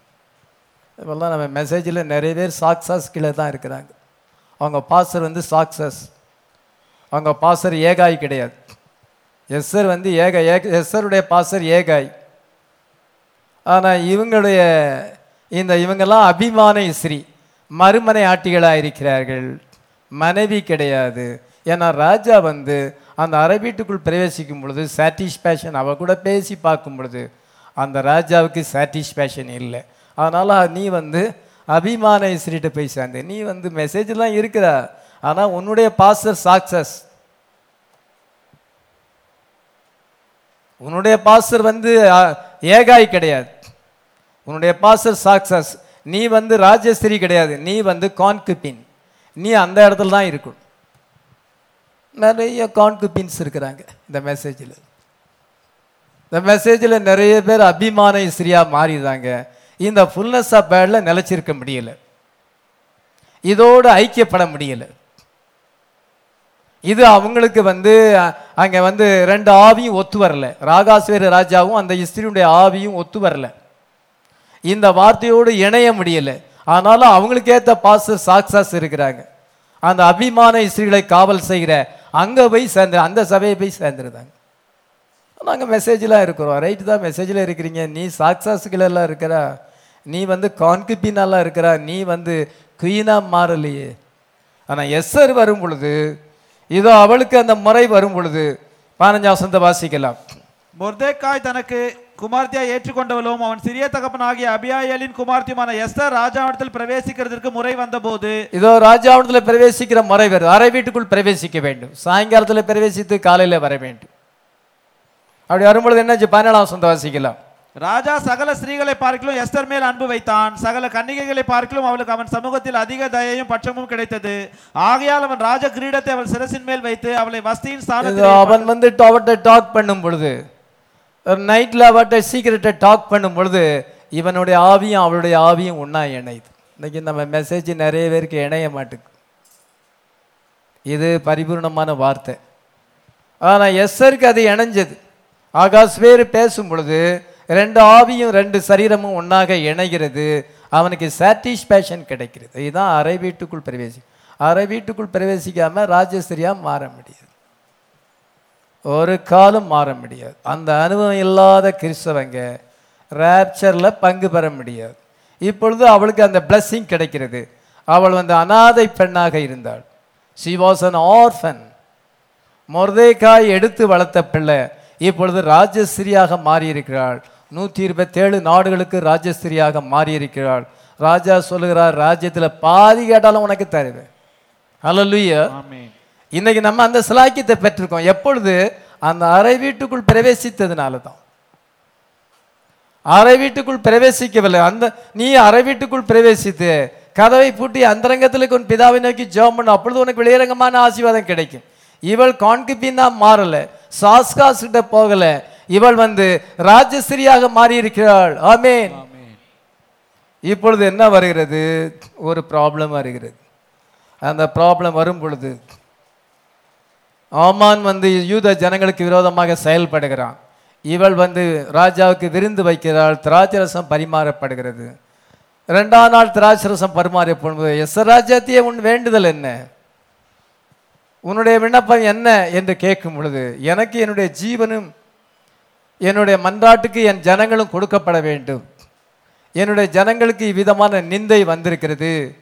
விதமான ஆபத்து வந்திருக்கு. யார் எதை செய்தான்? அவன் எவன்? அப்படின்னு ராஜா கேட்கும் பொழுது இந்த துஷ்ட ஆமான் தான். பக்கத்தில் இருக்க இந்த துஷ்ட ஆமான் தான். ராஜாவுக்கு ரொம்ப வெறுப்பாகி போச்சு கோபம் ஆகிப்போச்சு அவன் வந்து அந்த கோபத்தை தணிப்பதற்காக வெளியே போகிறான். வெளியே போகும் பொழுது இவன் எஸ்ஆர் ராஜாத்துக்கிட்ட மன்றாடுகிறான். தனக்கு ஆபத்து வருகிறன்னு சொல்லி மன்றாடும் பொழுது அவன் அவளுடைய கட்டில் மேலே படுத்துட்டான். எட்டாம் வசனத்தை வாசிக்கலாம். ஏழாம் அதிகாரம் எட்டாம். அரமனை தோட்டத்திலிருந்து திராட்சரசம் பரிமாறப்பட்ட இடத்துக்கு திரும்பி வருகையில் எஸ்தர் உட்கார்ந்திருக்கிற மெத்தையின் மேல் ஆமான் விழுந்து கிடந்தான். அப்பொழுது ராஜா நான் அரண்மனையில் இருக்கும்போதே என் கண் முன்னே இவன் ராஜஸ்தேயை பலவந்தம் செய்ய வேண்டும் என்று இருக்கிறானோ? என்றான். இந்த வார்த்தை ராஜாவின் வாயிலிருந்து பிறந்த உடனே ஆமானின் முகத்தை மூடி போட்டான் பாருங்க இவன் வந்து ராஜா ராஜாத்தினுடைய அறை வீடு அங்கே இருக்கு. அந்த அறை வீட்டுக்குள்ள போயிட்டான். அவள்கிட்ட கெஞ்சதுக்காக அறை வீட்டுக்குள்ள பிரவேசித்து அந்த நேரத்தில் என்ன சென்றால் அவனுக்கு ஒன்றுமே ஓடலை அவனுக்கு ரொம்ப திகில் அடைந்து அவளுடைய பெட்டில் படுத்துட்டான். அது பெரிய தப்பு. அறை வீட்டுக்குள்ளே வந்து ராஜா மட்டும்தான் பிரவேசிக்கணும். எஸ் ராஜாவுடைய எஸ் ராஜாத்தினுடைய அறை வீட்டுக்குள்ளே ராஜா மட்டும்தான் மற்றவங்க காலை உள்ளே வைக்கக்கூடாது. காலை உள்ளே வச்சாலே தப்பு. இவன் காலை உள்ள வச்சு இவன் செய்வது அறியாதபடி அப்படியே படுத்திருக்கும் பொழுது என் என்னுடைய ராஜாத்தியை நான் இருக்கும் பொழுதே பலவந்தம் பண்ண பார்க்கிறான் என்று சொல்லுது. உடனே அவனை மூடி போட்டாங்க. அப்பொழுது அற்பனோ இங்கே அடுத்த வருஷம் என்ன வாசிக்கிறோம்? அற்பனோ என்கிற ஒரு பிரதானி வருகிறான். இதோ ஆமான் வீட்டு முன்னால் ஐம்பது மூல தூக்கு மரம் இருக்கிறது. முரதைக்காக அதை செஞ்சுருக்கான்னு சொல்கிறான் அந்த நேரத்தில் கரெக்டாக வந்து சொல்கிறான் இவனை அதில் தூக்கி போடுங்க. பாருங்க டெத்து தான். ராஜாத்தி ராஜாத்தினுடைய அறை வீட்டுக்குள் கால் வைக்கக்கூடாது. கால் வச்சா டெத்து தான். யாரா இருந்தாலும் மரணம் தான். அது ஒன்று சீக்ரெட் பிளேஸ் அந்தரங்கமான ஒரு இடம். அது அது ராஜாவுக்கும் எஸ்ஆர் ராஜா ராணிக்கும் தான் அது வந்து சொந்தமான உடைய. வேற யாரும் அதுக்குள்ள பிரவேசிக்க கூடாது இப்போ ஆமான் அதுக்குள்ள பிரவேசிக்கிறது. அவன் வந்து அ- அறிவுகெட்டத்தனமாக அவன் அவிதமாய் செய்து விட்டான். அவனுக்கு திகில் வந்ததுனாலே அவன் எஸ்வராஜான்ட்ட வந்து விண்ணப்பிக்கிறதுக்காக அவளுடைய தயவை தெருப்பதற்காக காலில் விழுந்து கெஞ்சிரவன் இதை பின்பு படுக்கையில் வந்து பொத்துன்னு விழுந்துட்டான் அது என்ன ஏற்பட்டது பாருங்க. அதான் இதான் அந்தரம் இதான் அந்தரங்கமான காரியம். சீக்ரெட் பிளேஸ் இதான் அறை வீடு. அறை வீட்டுக்குள்ளே நமக்கும் ஆண்டவருக்கு தான் வேறு காரியங்களுக்கு இடமே இல்லை. ஹலோ அவ்விதமாக ஜெபிக்க உங்களுக்கு தெரியும். பல எண்ணங்கள் வரக்கூடாது. மூளையில் பல எண்ணங்கள் வரக்கூடாது. எல்லாத்தையும் நம்ம ரிஜெக்ட் பண்ணிவிட்டு நம்ம ஆண்டவரோடு கூட மட்டும்தான் ஐக்கியப்படணும். வேற சாத்தானுக்கு ஆமானுக்கு அங்கே இடமே கிடையாது. அந்த அறை வீட்டில் சாத்தானுக்கு இடமே கிடையாது. அந்த அறை வீடு வந்து நமக்கும் ஆண்டவருக்கும் உள்ள இடம். அல்லலுயா அது ஒரு சீக்ரெட் பிளேஸ் அந்த சீக்ரெட் பிளேஸில் அங்கே பிரவேசிக்கும் பொழுது நமக்கு என்ன கிடைக்குது? ப்ளஷர் கிடைக்கிறது ஒரு சந்தோஷம் ஆவிக்குரிய சந்தோஷம் கிடைக்கிறது. ரிவார்டு கிடைக்கிறது பலன் கிடைக்கிறது. வெளியரங்கமான பலன் கிடைக்கிறது. ஹalleluya இன்னும் சில உதாரணங்களை சொல்ல விரும்புகிறேன். நியாயாதிபதிகளின் புஸ்தகம் பதினஞ்சாம் அதிகாரம் முதல் சில வசனத்தை வாசிக்கலாம். சில நாள் சென்ற பின்பு சிம்சோன் கோதுமை இருக்கிற நாட்களில் ஒரு வெள்ளாட்டுக்குட்டியை எடுத்துக்கொண்டு தன் பெண்சாதியை காண போய் நான் என் பெண்சாதியிடத்தில் அறை வீட்டுக்குள் போகட்டும் என்றான். அவன் தகப்பனோ அவனை உள்ளே போக ஒட்டாமல் நீ அவளை முற்றிலும் பகைத்து விட்டாய் என்று நான் எண்ணி அவளை உன் சிநேகிதனுக்கு கொடுத்து விட்டேன். அவள் தன் தங்கை அவளை பார்க்கலாம் அழகானல் அல்லவா? அவளுக்கு பதிலாக இவள் உனக்கு இருக்கட்டும் என்று சொன்னான். பாருங்க. ஈவன் சிம்சோன் வந்து அதுக்கு முந்தின அதிகாரத்தில் என்ன வாசிக்கிறோம்? அங்கே ஒரு கிளாஷ் ஏற்படுகிறது. மேரேஜ் முடிஞ்சு கிளாஷ் ஏற்படுது. முந்தின அதிகாரத்தில் நம்ம வாசிக்கும் பொழுது வாசிக்க நமக்கு போதுமான நேரம் இல்லை. கல்யாணம் முடிஞ்சால் ஏழு நாள் விருந்து. அதான் யாக்கோபு சொல்லுகிறான் இவளுடைய ஏழு நாளை நிறைவேற்று. லேயாளுக்கு ஏழு நாளை நீ நிறைவேற்று. ஏழு நாள் விருந்துண்கிற நாள். அதன் பின்பு நான் உனக்கு ராகேல தந்துடுறேன் எட்டாவது நாளே ராகேல தந்துடுறேன் ஆனால் அவளுக்காக நீ மேற்கொண்டு ஏழு வருஷம் ஆடு மேய்க்கணும். அவள் உனக்கு கிடைச்சிருதா? கிடைச்சதுனால வந்தால நீ ஒன்றும் அதுக்கு அதுக்கு கிரயத்தை செலுத்தணும். நீ ஏழு வருஷம் ஆடு மேய்க்கணும். ஏழு வருஷத்துக்கு பிறகு ராகேல நீ இல்லை. ஏழு நாளைக்கு பிறகு லேயால வியாகம் செய்து ஏழு நாளைக்கு பிறகு தான் கொடுக்குறான். ஏழு நாள் விருந்துங்கிற நாள். அன்னைக்கு எங்கள் அன்னைக்கு இன்னும் நம்ம இன்னைக்கு ஆஃப் டே தான் கல்யாணத்தை விருந்து வச்சிருக்கிறோம். ஒரு நாள் கூட கிடையாது. இந்துக்காரங்க ஒரு நாள் ரெண்டு நாள் எடுக்கிறாங்க கல்யாண மண்டபத்தை. கிறிஸ்டியன் மேரேஜ்லாம் ஆஃப் டே தான். ஆனால் அந்த காலத்தில் பழைய ஏற்பாட்டில் ஏழு நாள் விருந்துங்கிற நாள் சொல்லி ஏழு தான் இருக்கிற மூன்றெல்லாம் கிடையாது. அதெல்லாம் மூன்றரை நாள் நம்ம வெட்டிங் சப்பரில் இருப்போம்னு நிறைய பேர் நினைக்கிறாங்க. நம்ம மூன்றரை வருஷம் அல்ல ஏழு வருஷம் அங்கே இருக்கிறோம். அல்லலுயா. அதனால் வெட்டிங் சப்பர் கல்யாண விருந்து வந்து ஏழு நாள். அதெல்லாம் ஏழு நாள் விருந்துங்கிற நாளில் அவன் சந்தோஷமாக இருக்க வேண்டும். நான் மனைவியோடு அற வீட்டுக்குள் பிரவேசிக்க வேண்டும். சந்தோஷமாக இருக்க வேண்டும். இன்டிமேட் ரிலேஷன்ஷிப் வேணும். ஒருவருக்கொருவர் அன்பாக பேசிக்கொள்ள வேண்டும். இந்த அறை வீட்டின் அனுபவம் இருக்க வேண்டிய நேரத்தில் சிம்சோனின் மனைவி அழுதுகிட்டே இருக்கிறார் அழுதுகிட்டு கண்ணீர் வடிச்சுக்கிட்டு ஒழுங்காக சாப்பிடாம அவனையும் சந்தோஷமாக இராதபடி அவனை அலட்டி கொண்டே இருக்கிறார் ஏனென்றால் அவனை ஒரு விடுகதை போட்டிருக்கிறான். அந்த தோழர்களுக்கு விடுகதை போட்டிருக்கிறான். பச்சிக்கிறவனத்துலேருந்து பச்சனமும் பலவான இடத்துலேருந்து மதுரம் வந்தது. அது என்ன? மூணு நாள் வரைக்கும் ட்ரை பண்ணாங்க. அவங்களால கண்டுபிடிக்க முடியல. கடைசியாக என்ன செஞ்சான்னால் அவனுடைய மனைவியை தொல்லை கொடுக்குறாங்க. நீ இதை மாதிரி உன் புருஷன்கிட்ட கேட்டு இந்த விடுகதையை சொல்லலைன்னா உன்னையும் உங்கள் உங்கள் தகப்பனார் குடும்பத்தையும் நாங்கள் சுட்டரிச்சு போடுவோம். உங்கள் அம்மா அப்பா எல்லாரையுமே காலி பண்ணிடுவோம் சுட்டரிச்சிருவோம். அப்படின்னு சொன்னோன்னே இவ பயந்து போயிட்டு அந்த சிம்சோன்கிட்ட போய் தொல்லை கொடுக்க ஆரம்பிச்சா ஏழு நாளும் சந்தோஷம் இல்லை. ஏழு நாளும் அவங்க அறை வீட்டுக்குள் பிரவேசிக்கவில்லை. ஏன்னா இப்போ தான் அழுதுகிட்டு இருக்காடு அதனால் ஏழு நாளும் அவளுக்கு வந்து சந்தோஷமான நாளாக இராதபடி துக்க நாளாக இருந்தது. அப்பொழுது அவன் சொ நீ நான் எங்கள் அம்மா அப்பாவுக்கே இந்த ரகசியத்தை சொல்லலை. உங்கள்கிட்ட நான் எப்படி சொல்ல முடியும்? நீ என்னை உண்மையாக நேசித்தா நீ அதை எனக்கு சொல்ல வேண்டும். அப்படி என்று அவள் கொஸ்டின் பண்ணும்பொழுது கடைசியாக சொல்லிட்டான். சொன்ன உடனே ஏழாம் நாள் முடிவில் அந்த வாலிபர்கள் என்ன சொன்னாங்க? சிங்கத்தை பார்க்கிலும் பலமானது எது? தேனை பார்க்கிலும் மதுமா மதுரமானது எது என்று சொல்லிவிட்டார்கள். பதினேழாம் ஆ- பதினாலாம் அதிகாரம் பதினேழாம் வசனத்தை வாசிக்கலாம். அழுது கொண்டிருந்தாள். ஏழாம் நாளில் அவள் அவனை அலட்டிக் கொண்டிருந்தபடியால் அதை அவளுக்கு விடுவித்தான். அப்பொழுது அவள் தன் ஜனங்களுக்கு அந்த விடுகதையை விடுவித்தாள். இதோ விருந்துண்ட நாள்கள் ஏழு. அதனால நமக்கு வந்து செவன் டேஸ் வெட்டிங் சப்பர் இருக்கு. செவன் இயர்ஸ் வெட்டிங் ஷப்பர் இருக்கு. த்ரீ ஹண்ட்ரட் ஆஃப் இயர்ஸ்னு போட்டால் எங்கேயும் டேலி ஆகாது. உபத்திர காலம் மூன்றரை வருஷம். ஆனால் அந்தி கிறிஸ்துக்கு ஏழு வருஷம் கொடுக்கப்படுதே. முதல் மூன்றரை வருஷம் சாஃப்டாக இருக்கிறான். ரெண்டாவது எலெக்ஷனில் ஜெயிச்சிட்டான்னா ரொம்ப அநியாயம் நடக்கும்.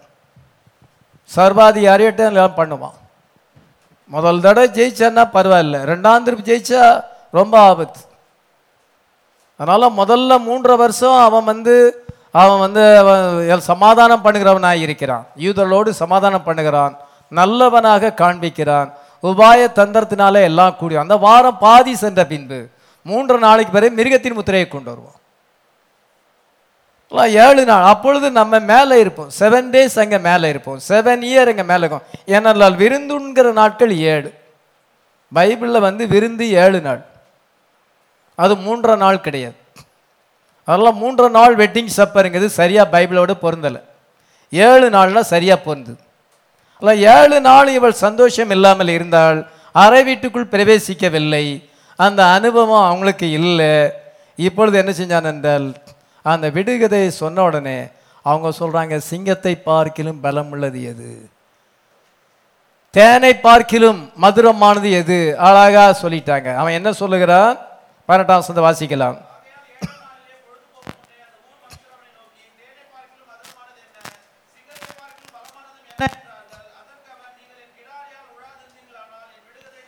என்னுடைய கிடாரியால் நீங்கள் உலாதிருந்தால் நீங்கள் வந்து நீங்கள் விடுகதை அறிவிக்க முடியாது. கிடாரின்னா என்னது? மனைவியை குறிக்க. கிடாரி வந்து பசு. குட்டி போடாத பசு. அதான் கிடாரி. அதனால் என்னுடைய கிடாரியால் நீங்கள் உலாதிருந்தால் உங்களால் இது விடுவிக்க முடியாது அந்த சொல்லுகிறான். இவன் மனைவிட்ட சொல்லிட்டான் மனைவி அங்கே சொல்லிட்டான் என் கிடாரியால் உலாருங்க சிலர் நினச்சாங்கன்னா வீட்டுக்குள்ளேயே தான் இருப்பாங்க சில கணவன்மார்கள். எங்கேயும் யார்ட்டையும் பேச்சுவார்த்தை வைக்க மாட்டாங்க. ஆனால் மனைவி வந்து எல்லாத்தையும் பேசுவாள் அவள் எல்லா இடத்துக்கும் போவாள் இங்கே வீட்டில் கணவன் இருந்தானா எல்லா நியூஸையும் கொண்டு சொல்லிடுவாள் எல்லாம் நடக்கிற காரியங்கள் என்னென்ன காரியங்கள் நடக்குது எல்லாமே அவர் வீட்டில் உட்காந்தே தெரிஞ்சுக்கிடுவார். கிடாரியால் உழுதுருவார். என்ன இவருக்கு எப்படி தெரியும்? கிடாரி இந்த வேலை செய்யுது கிடாரி சீக்கிரட்டை சொல்லிடுது எல்லாம் ஒன்றுமே தெரியாத மாதிரி இருப்பாங்க. ஆனால் அவங்களுக்கு எல்லாமே தெரியும். யார் யார் என்ன செய்கிறாங்க என்ன தப்பு பண்ணுறாங்க எல்லாத்தையும் தெரிஞ்சு வச்சுருப்பார். என்ன சொல்லுது? என்ன? என்னுடைய கிடாரி எல்லாத்தையும் சொல்லிடுச்சு கிடாரினா என்னது? மனைவி. என்னுடைய கிடாரி அவங்களுடைய கிடாரி மூலமாக தெரிஞ்சுக்கிட்டாங்க. எல்லா நியூஸும் தெரியும். எல்லா சூதுவாதி புத்தியும் இருக்கும். ஏன் இந்த சூதுவாதி புத்தி இருக்குது? மனைவி போய் எல்லாத்தையும் சொல்லுறா இல்லாத பொல்லாலாம் சொல்லும் பொழுது அவர் அதெல்லாம் கேட்டுக்கிட்டு இருப்பார். என்னது இவருக்கு இப்படி இருக்கிறாருன்னா கிடாரியால உழுகிறார். இவருக்கு இந்த விஷயம் எப்படி தெரியும்? கிடாரியால் உழுகிறார். ஆனால் அவன் சொல்லிட்டான் என்னுடைய கிடாரியால் உழாதிருந்தால் உங்களுக்கு இதை விடுகதை விதிக்க முடியாது. சிங்கம் வந்து அவனுக்கு விரோதமாய் வருகிறது. அவன் மேலே பாயும்படியாக வரும் பொழுது கத்துடைய ஆவி அவன் மேல் வந்தது. அந்த சிங்கத்தை கிழிச்சு போட்டு விட்டான். வாயை கிழிச்சு போடும் பொழுது இப்பொழுது பெண்ணு பார்த்துட்டு வீட்டுக்கு திரும்பும் பொழுது அவன் அந்த சிங்கத்தை அந்த இடத்துல கொன்றவன் அதை பார்க்கும் பொழுது வாய் கிழிஞ்சு இருக்குது. அந்த வாயில் தேன்கூடு இருக்கிறது. அந்த தேன்கூடை எடுத்து சாப்பிடுகிறான் தன்னுடைய பேரண்ட்ஸுக்கும் கொடுக்குறான். ஆனால் அது எப்படி வந்ததுன்னு தெரியாது.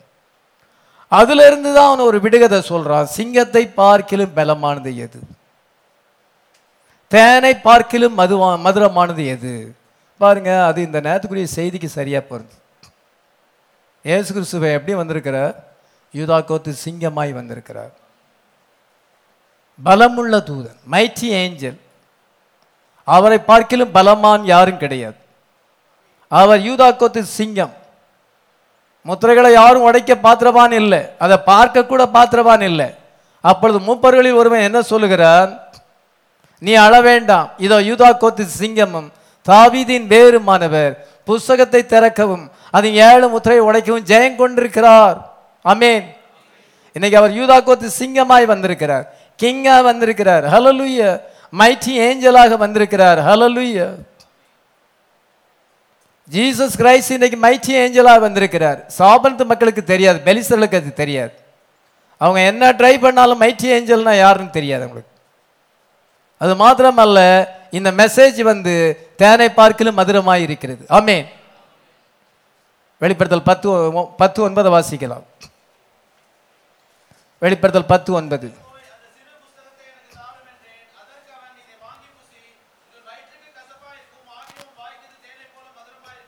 பாருங்க இது இந்த புஸ்தகத்தை வாங்கி புசி ஓப்பன் புக் இப்போ. சீல்ஸ் ஓப்பன் ஆகியிருக்கிறது வே- பைபிள் மேலே இருந்த ஏழு முத்திரைகள் உடைக்கப்பட்டு இன்னைக்கு ஓப்பன் புக் ஆகியிருக்கிறது நீ இதை வாங்கி புசி இது உன் வாய்க்கு தேனை போல் இருக்கும். ஆனாலும் உன் வயிற்றுக்கு கசப்பாக இருக்கும் நான் தூதனுடைய கையிலிருந்து அந்த சிறு புசத்தை வாங்கி அதை புசித்தேன். அது என் வாய்க்கு தேனை போல இருந்தது. அல்லலுயா. இல்லை தேன் எது? The message of the hour ஆமென் எத்தனை மணி நேரம் வேணாலும் தியானம் பண்ணலாம். எனக்கு இந்த மெசேஜ் கிடைச்ச பிறகு நான் ரொம்ப தியானம் பண்ணுறேன் எனக்கு இது தேனை போல இருக்குது அல்லலுயா. இதை விட இனிமையான செய்தி உலகத்தில் எதுவுமே கிடையாது. இயேசுவின் நாமம் இனிதான நாமம். அவருடைய நாமம் என்பது அவருடைய வார்த்தை. இன்னைக்கு என்ன என்றால் இது தேனாக இருக்கிறது. இந்த ஜீசஸ் வந்து கிங் ஆஃப் ஜூடாவாக இறங்கி வந்திருக்கிறது tribe of the king of Judah அவர் மைச்சி ஏஞ்சலா வந்திருக்கிறார். அவரை பார்க்கிலும் பலவான் யாரு? இந்த நேரத்துக்குரிய செய்தியை காட்டிலும் இனிமையானது எது? வேர்டில் இன்ட்ரெஸ்ட் இருந்தால் ஒருத்தர் வந்து இந்த இடத்த விட்டு போக முடியாது. வேர்டில் இன்ட்ரெஸ்ட் இல்லாதவங்க தான் போவாங்க. இது வந்து தேனாக இருக்கிறது. ஹalleluya ஏசு கிறிஸ்துவின் மெசேஜ் தேனாக இருந்தது. ஆண்டவரே நாங்கள் யாரத்தில் போவோம்? நித்திய ஜீவ வசனங்கள் உம்மிடத்தில் உண்டதே உள்ளதே என்று பேதர் சொன்னான். நாங்கள் போக முடியாது. ஏனென்றால் உம்முடைய மெசேஜ் வந்து கிருமையுள்ள உள்ள செய்தியாக இருக்கிறது. அது ஃபுல்னஸ் ஆஃப் பேடாக இருக்கிறது. இன்னைக்கு ஃபுல்னஸ் ஆஃப் பேட் வந்திருக்கிறது. ஹalleluya என்னுடைய கிடாரியால் இல்லை அப்படி. நான் உடனே என்ன செய்தான் என்றால் அறை வீட்டுக்குள் பிரவேசிக்கும் பொழுது தாப்பம் தடைப்பட்டார். "அஹ் நீ போவாதே. அவள் நீ வந்து அவளை முற்றிலும் வெறுத்துட்டான்னு நினச்சி ரொம்ப நாளாக நீ வரல. அதனால் அவளுடைய தோழனுக்கு ஒருத்தனுக்கு மேரேஜ் பண்ணி கொடுத்துட்டோம். இப்போ அவளுடைய தங்கச்சி இருக்கா. அவள் அவளை விட அழகா இருப்பா. அக்காளை விட தங்கச்சி அழகாக இருப்பா. அதனால் என்ன செய்கிறேன் என்றால் அவளை நீ மேரேஜ் பண்ணிக்க அப்படின்னு சொல்லும் பொழுது அவன் அதை அங்கீகரிக்கலை. அறை வீட்டுக்குள் பிரவேசிக்க போகும் பொழுது பைபிள் என்ன போட்டுக்க அறை வீட்டுக்குள் பிரவேசிக்க போகும் பொழுது தகப்பன் தடை பண்றான் அவன் அவளுடைய அறை வீட்டுக்குள்ளே பிரவேசித்ததே இல்லை. மேரேஜ் ஆகி அறை வீட்டுக்குள் பிரவேசிக்கல. மேரேஜ் கன்சிமேட் ஆகவில்லை. இன்டிமேட் ரிலேஷன்ஷிப் ஆகவில்லை. இந்த சிம்சோன் மனைவிக்கு வந்து இதோ அந்த அனுபவம் இல்லை. அவள் வந்து சிம்சோனோடு கூட ஐக்கியப்படவில்லை. ஏனென்றால் ஏழு நாளும் அழுதுகிட்டு இருக்காளே. அதே போல் சிலருக்கு வந்து எப்பவுமே புலம்பல் எப்பொழுதுமே சுயநலம்தான். தன்னுடைய தகப்பன் வீட்டை தீ கொளுத்தி விடுவார்கள். கடைசியில் அவங்க தீ கொளிச்சும் போட்டாங்க. அவளையும் சேர்த்து தீ கொளிச்சிட்டாங்க முந்நூறு நரிகளை பிடித்து வாலில் கே ரெண்டையும் வால் வாழை கட்டி அதில் தீப்பந்தத்தை வச்சு கோதுமை வயலுக்குள்ளும் ஒலிவ தோப்புக்குள்ள அனுப்பும் பொழுது எல்லாம் கருகி போச்சு. யார் இதை செஞ்சான்? சிம்சோன் அதை செஞ்சான். ஏன் செஞ்சான்? அவனுடைய பெஞ்சாதியை வேற ஒருத்தருக்கு மேரேஜ் பண்ணி கொடுத்துட்டாங்க. அவனுடைய கோபம் தணிஞ்சு மனைவியோடு ஐக்கியப்படலாம் என்று அறை வீட்டுக்குள் பிரவேசிக்க நினைக்கும் பொழுது அங்கே அந்த அந்த பெண் அதுக்குள்ளே வேற ஒருத்தனுக்கு கல்யாணம் கட்டி கொடுத்துட்டேன். அதனால அவன் அவ்விதமாக பழி வாங்கும் பொழுது அந்த பெலிசர்களே அவங்க வீட்டை தீ கொளுத்தி போட்டாங்க.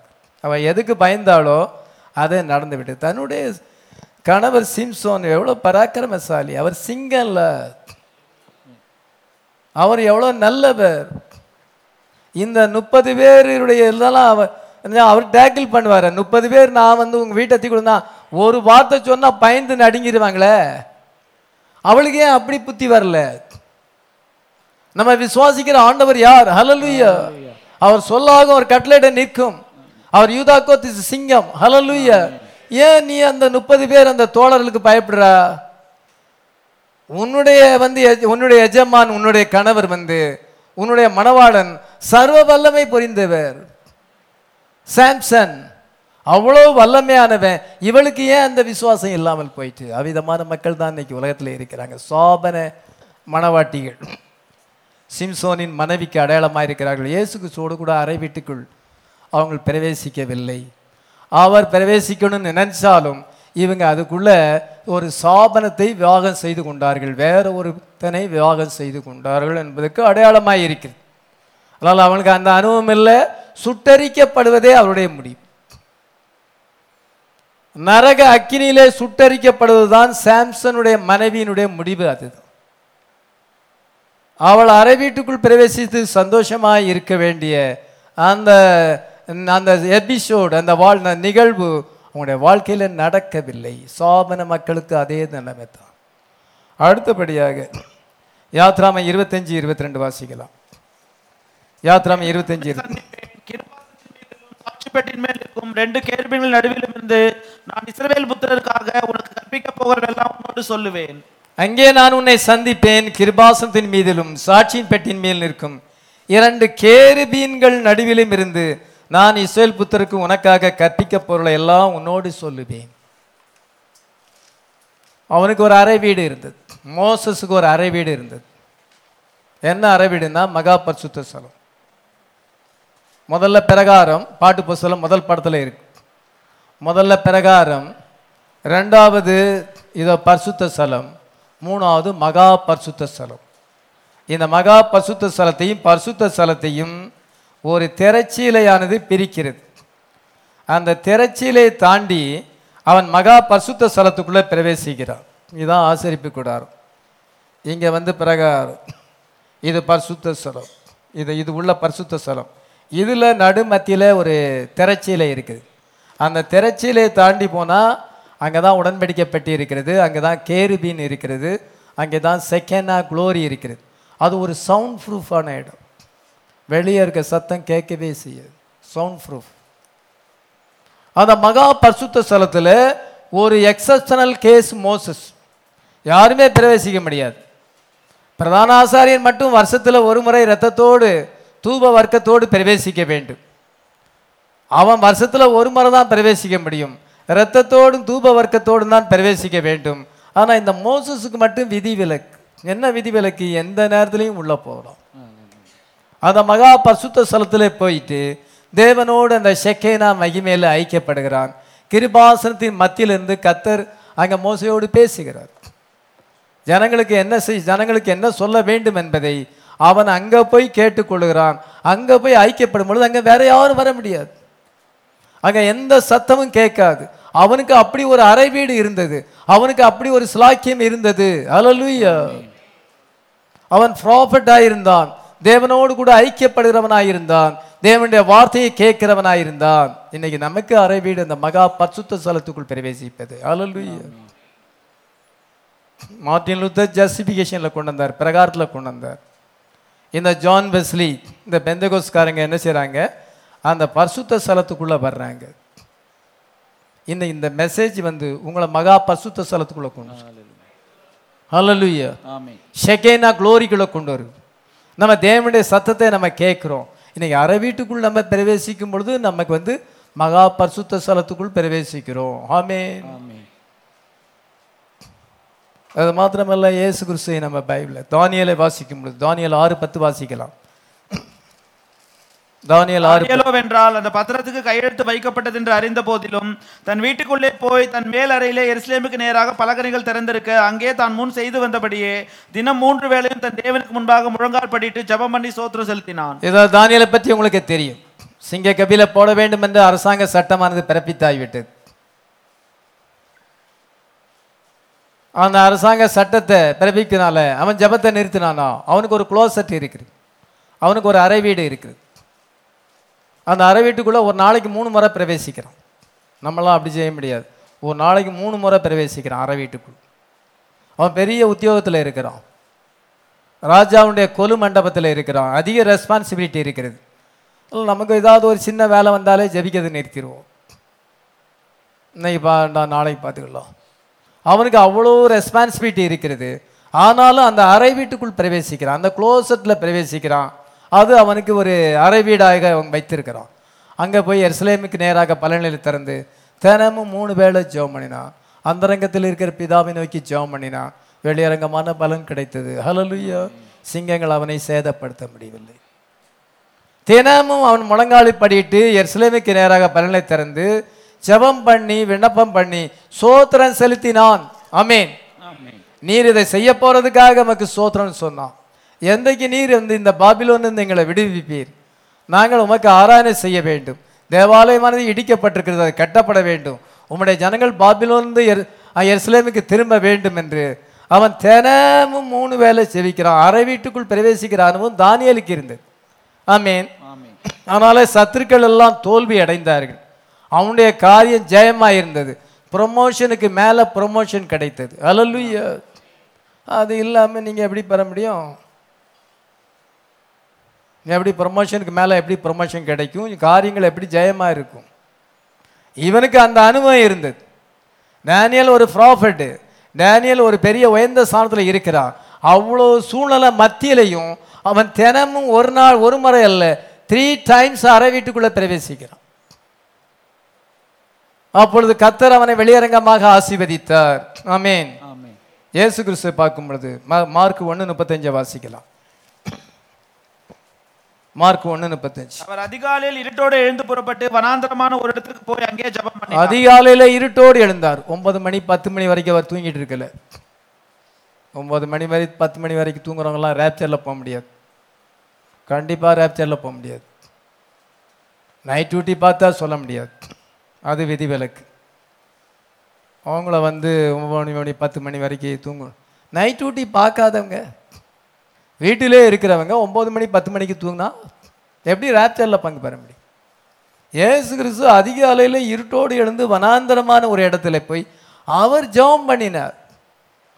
பிரயாசப்படாமல் பலம் கிடைக்காது. பாடுபட்டாதான் பலம் கிடைக்கும். ஆவிக்குரிய புறமா பாடுபடலன்னா பலம் கிடைக்காது. இயேசு கிறிஸ்துவே நமக்கு பேட்டர்ன் ஆகிருக்கிறார் அவர் அதிகாலையில் எழுந்து அவர் ஏழு மணி எட்டு மணி வரைக்கும் தூங்கிட்டு இருக்கல. பத்து மணி வரைக்கும் தூங்கிட்டு இருக்கல. அதிகாலையில் இருட்டோடு எழுந்து வனாந்தரமான ஒரு இடத்துல பிரவேசித்தார். இதான் அறை வீட்டுக்குள் பிரவேசிப்பு அது மாத்திரமல்ல அவர் வந்து வழக்கமாக அந்த கெசமேனை தோட்டத்தில் அவர் பிரவே ஜெபம் பண்ணுவார். லூக்கா இருபத்தி ரெண்டாவது யாரும் முப்பத்தொன்பதாம் வசந்த வாசிக்கலாம். லூக்கா இருபத்தி ரெண்டு முப்பத்தொன்பது. பின்பு அவர் புறப்பட்டு வழக்கத்தின்படியே ஒளிவ மலைக்கு போனார். அவருடைய சீஷரும் அவரோடு கூட போனார்கள். இதோ வழக்கத்தின்படி ஒலிவ மலைக்கு போகிறார். அங்க மவுண்ட் ஆலிஸ்ல நிறைய ஒலிவ மரங்கள் இருக்கிறது. அவர் ஒரு இடத்த பிளேஸ் சூஸ் பண்ணியிருக்கிறார். ஒரு ஒலிவ மரத்தை சூஸ் பண்ணி இது கீழே வந்து அவர் தன அங்க அடிக்கடி போய் ஜெபம் பண்றது. அவருக்கு அந்த பிளேஸ்ல கரெக்டா போய் ஜெபம் பண்ணுவார். எந்த மரம்? எந்த மரத்து அடியில் அவருக்கு வந்து அங்கே ஜெபம் பண்ண முடியாத ஒரு இடத்த அவர் சூஸ் பண்ணியிருக்கிறார். அதனால தான் யூதாஸ் காரியத்துக்கு தெரியுது. அவர் எந்த இடத்துல ஜெபம் பண்ணுவார் அந்த எந்த மரத்துக்கு கீழே ஜோம் பண்ணுவார் கரெக்டாக அந்த இடத்துல போய் அவரை முத்தம் கொடுக்குறான். அவருக்கு ஒரு பிளேஸ் இருந்தது. அந்த பிளேஸ் வந்து ஒலிவ ம ஒலிவ மலையில் ஒரு மரத்தின் கீழே வந்து வழக்கமாக அவர் ஜெபிக்கிறார். அதனால் வழக்கத்தின்படி அவர் வந்து அது ஒரு அவருக்கு ஒரு ஹேபிட்டாக இருந்தது. ஜெபம் பண்ணுவது ஒரு ஹேபிட்டாக இருந்தது. அது ஒரு பழக்க வழக்கமா இருந்தது. அதுதான் அவருடைய அறை வீடு இயேசு கிறிஸ்துனுடைய அறை வீடு அதுதான். ஒரு பிளேஸை சூஸ் பண்ணி அங்க வந்து ஜெபம் பண்ணுகிறார். ஆமென் ஆமென் அப்பொழுது அவர் என்ன செய்தார்? சிலுவை மரணத்தை ஜெயித்தார். ஹalleluya அவர் அப்படி ஜெபம் பண்ணலனா கெசமேனில் ஜெபம் பண்ணலன்னா சிலுவை மரணத்தை ஜெயிச்சிருக்க முடியாது. அவர் சிலுவை மரணத்தை ஜெயிப்பதுக்கு ஜெபம் முன்னக்கூட்டி ஜெபம் அவசியமாக இருக்குது அது வழக்கமாக ஜெபிக்கிற இடத்துல போய் தான் அவர் ஜெபிக்கிறார். அவருக்கும் அந்த பிராக்டிஸ் இருந்தது. அவர் நமக்கு பெர்ஃபெக்ட் பேட்டர்னாக இருக்கிறார் ஆமீன் பிரதர் பெனாமை எடுத்துக்கொள்ளும் பொழுது பிரதர் பெனாம் வந்து ஏர்லி எக்ஸ்பீரியன்ஸ் என்ற செயலை சொல்லுகிறார். அவர் வந்து மனைவிட்ட வந்து பதினேழு டாலர் தான் இருக்குது. நான் வந்து கிரீன்ஸ் மில் அப்படிங்கிற இடத்துக்கு நான் போகிறேன் பிரதர் பிரணாம் ஸ்கூலில் படிச்சிருந்தார். படிக்கும் பொழுது படிக்க வைக்கிறதுக்கு அவங்க அம்மா அப்பாட்ட வசதி இல்லை.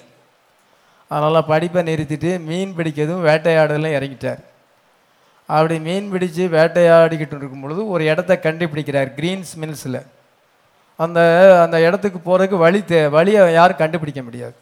சில பறவை கூடு கட்டும். எங்கள் வீட்டில் ஒரு லில்லி செடி அது மல்லி செடி இருந்தது. அதுக்குள்ளே ஒரு கூடு கட்டுச்சு. ஒரு அழகான குருவி. கலர் கூ நல்ல கலராக இருக்கும். ஆனால் அந்த கூடு கட்டுறதை நம்ம வந்து சும்மா பார்த்தா தெரியவே தெரியாது. நம்ம ரொம்ப கூர்ந்து பார்த்தாலும் தெரியாது. அதை மாதிரி ஒரு மறைவாக கட்டியிருக்கும். அதனுடைய என்ட்ரன்ஸ் எப்படி போகுதுன்னு தெரியாது. அந்த குருவிக்கு தான் அது கரெக்டாக தெரியும். பிரதர் பெண்ணாம அப்படி அங்கே இருக்கும் பொழுது ஒரு குகையை கண்டுபிடிக்கிறார். அந்த குகைக்கு போகிற வழியை யாரும் கண்டுபிடிக்க முடியாது. அது பக்கத்தில் போனாலும் வழி தெரியாது. அப்படி அது மறைவாக இருக்கும். அது பிரதர் பெண்ணாம் தான் கண்டுபிடிக்க முடியும். வேற யாரும் அங்கே சுற்றி சுற்றி வந்தாலும் அந்த இடத்த கண்டுபிடிக்க முடியாது. அந்த அந்த என்ட்ரன்ஸ் வழியாக அவர் வந்து என்ன சென்றால் இப்படி மல்லாக்க பார்த்து இறங்கணும். அப்படி இறங்கும் பொழுது அங்கே ஒரு கல்லுனால செய்த பெட் இருக்குது. அங்கே சேர் இருக்கிறது. ஆண்டவர் அவருக்காகவே அந்த குகையை ஏற்படுத்தி இருக்கிறார் இதனால எவ்வளவுதெல்லாம் அவருக்கு இக்கட்டுன்னு வருகிறதோ பிரச்சனை வருகிறதோ உடனே அந்த கிரீன் ஸ்மில்ஸ் கண்டு இடத்துக்கு போவார். படிக்காமல் மீன் பிடிச்சிக்கிட்டு வேட்டையாடி கொண்டிருக்கும் பொழுது அந்த இடத்த கண்டுபிடிச்சார். அந்த ஆண்டவரே அவருக்காக அந்த இடத்த ஆயத்தம் பண்ணியிருக்கிறார். அந்த யாருமே அந்த இடத்த கண்டுபிடிக்க முடியாது. அது ஒரு மறைவான ஹைடிங் பிளேஸ் அதுதான் பிரதர் பிரணாமுடைய அறை வீடு. அங்கே பிரவேசித்து ஜெபிக்கிறார். ஒரு நாளில் என்ன செய்கிறார் என்றால் மனைவிட்டு சொல்கிறார் பதினேழு டாலர் இருக்குது நீ இதை வச்சிக்க. நாம் ஒரு த்ரீ ஹவர்ஸில் வரலாம். அல்லது த்ரீ டேஸில் வரலாம். அல்லது த்ரீ வீக்ஸ் கூட ஆகலாம் எப்படின்னு சொல்லலாம். ஆண்டவர் ஏன்ட்ட பேசினா தான் வருவேன் இவர் அங்கே ஜோம் பண்ணிக்கிட்டு இருக்கும் பொழுது இதோ மூணு காலை மூணாவது நாள் உபாச நாளிலே அந்த மூணாவது நாளில் என்ன காலையில் மூணு மணிக்கு வெளிச்சம் வந்தது. கத்துடைய தூதனானவர் வந்தார். நான் வந்து என்ன செய்கிறார் என்றால் பயப்படாதே நீ உலகத்தில் ஏன் பிறந்தாய் என்பதை நான் சொல்லுகிறேன். நீ வியாதியஸ்களுக்காக ஜெபிக்கும்படியாய் பிறந்திருக்கிறாய்.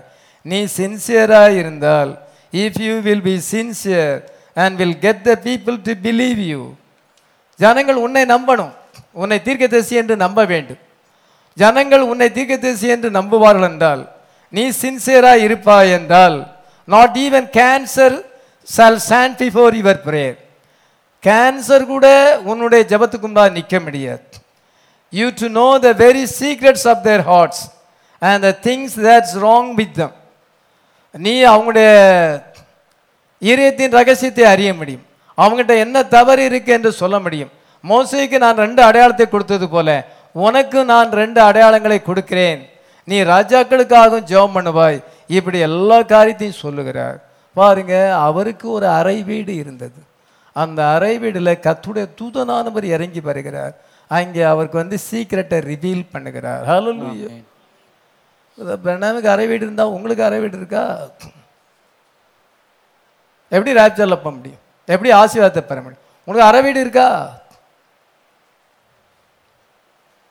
அவர் அந்த அறை வீடு கிரீன்ஸ் மில் என்ற இடத்துக்கு போகிறார். ஒருத்தரும் கண்டுபிடிக்க முடியாது.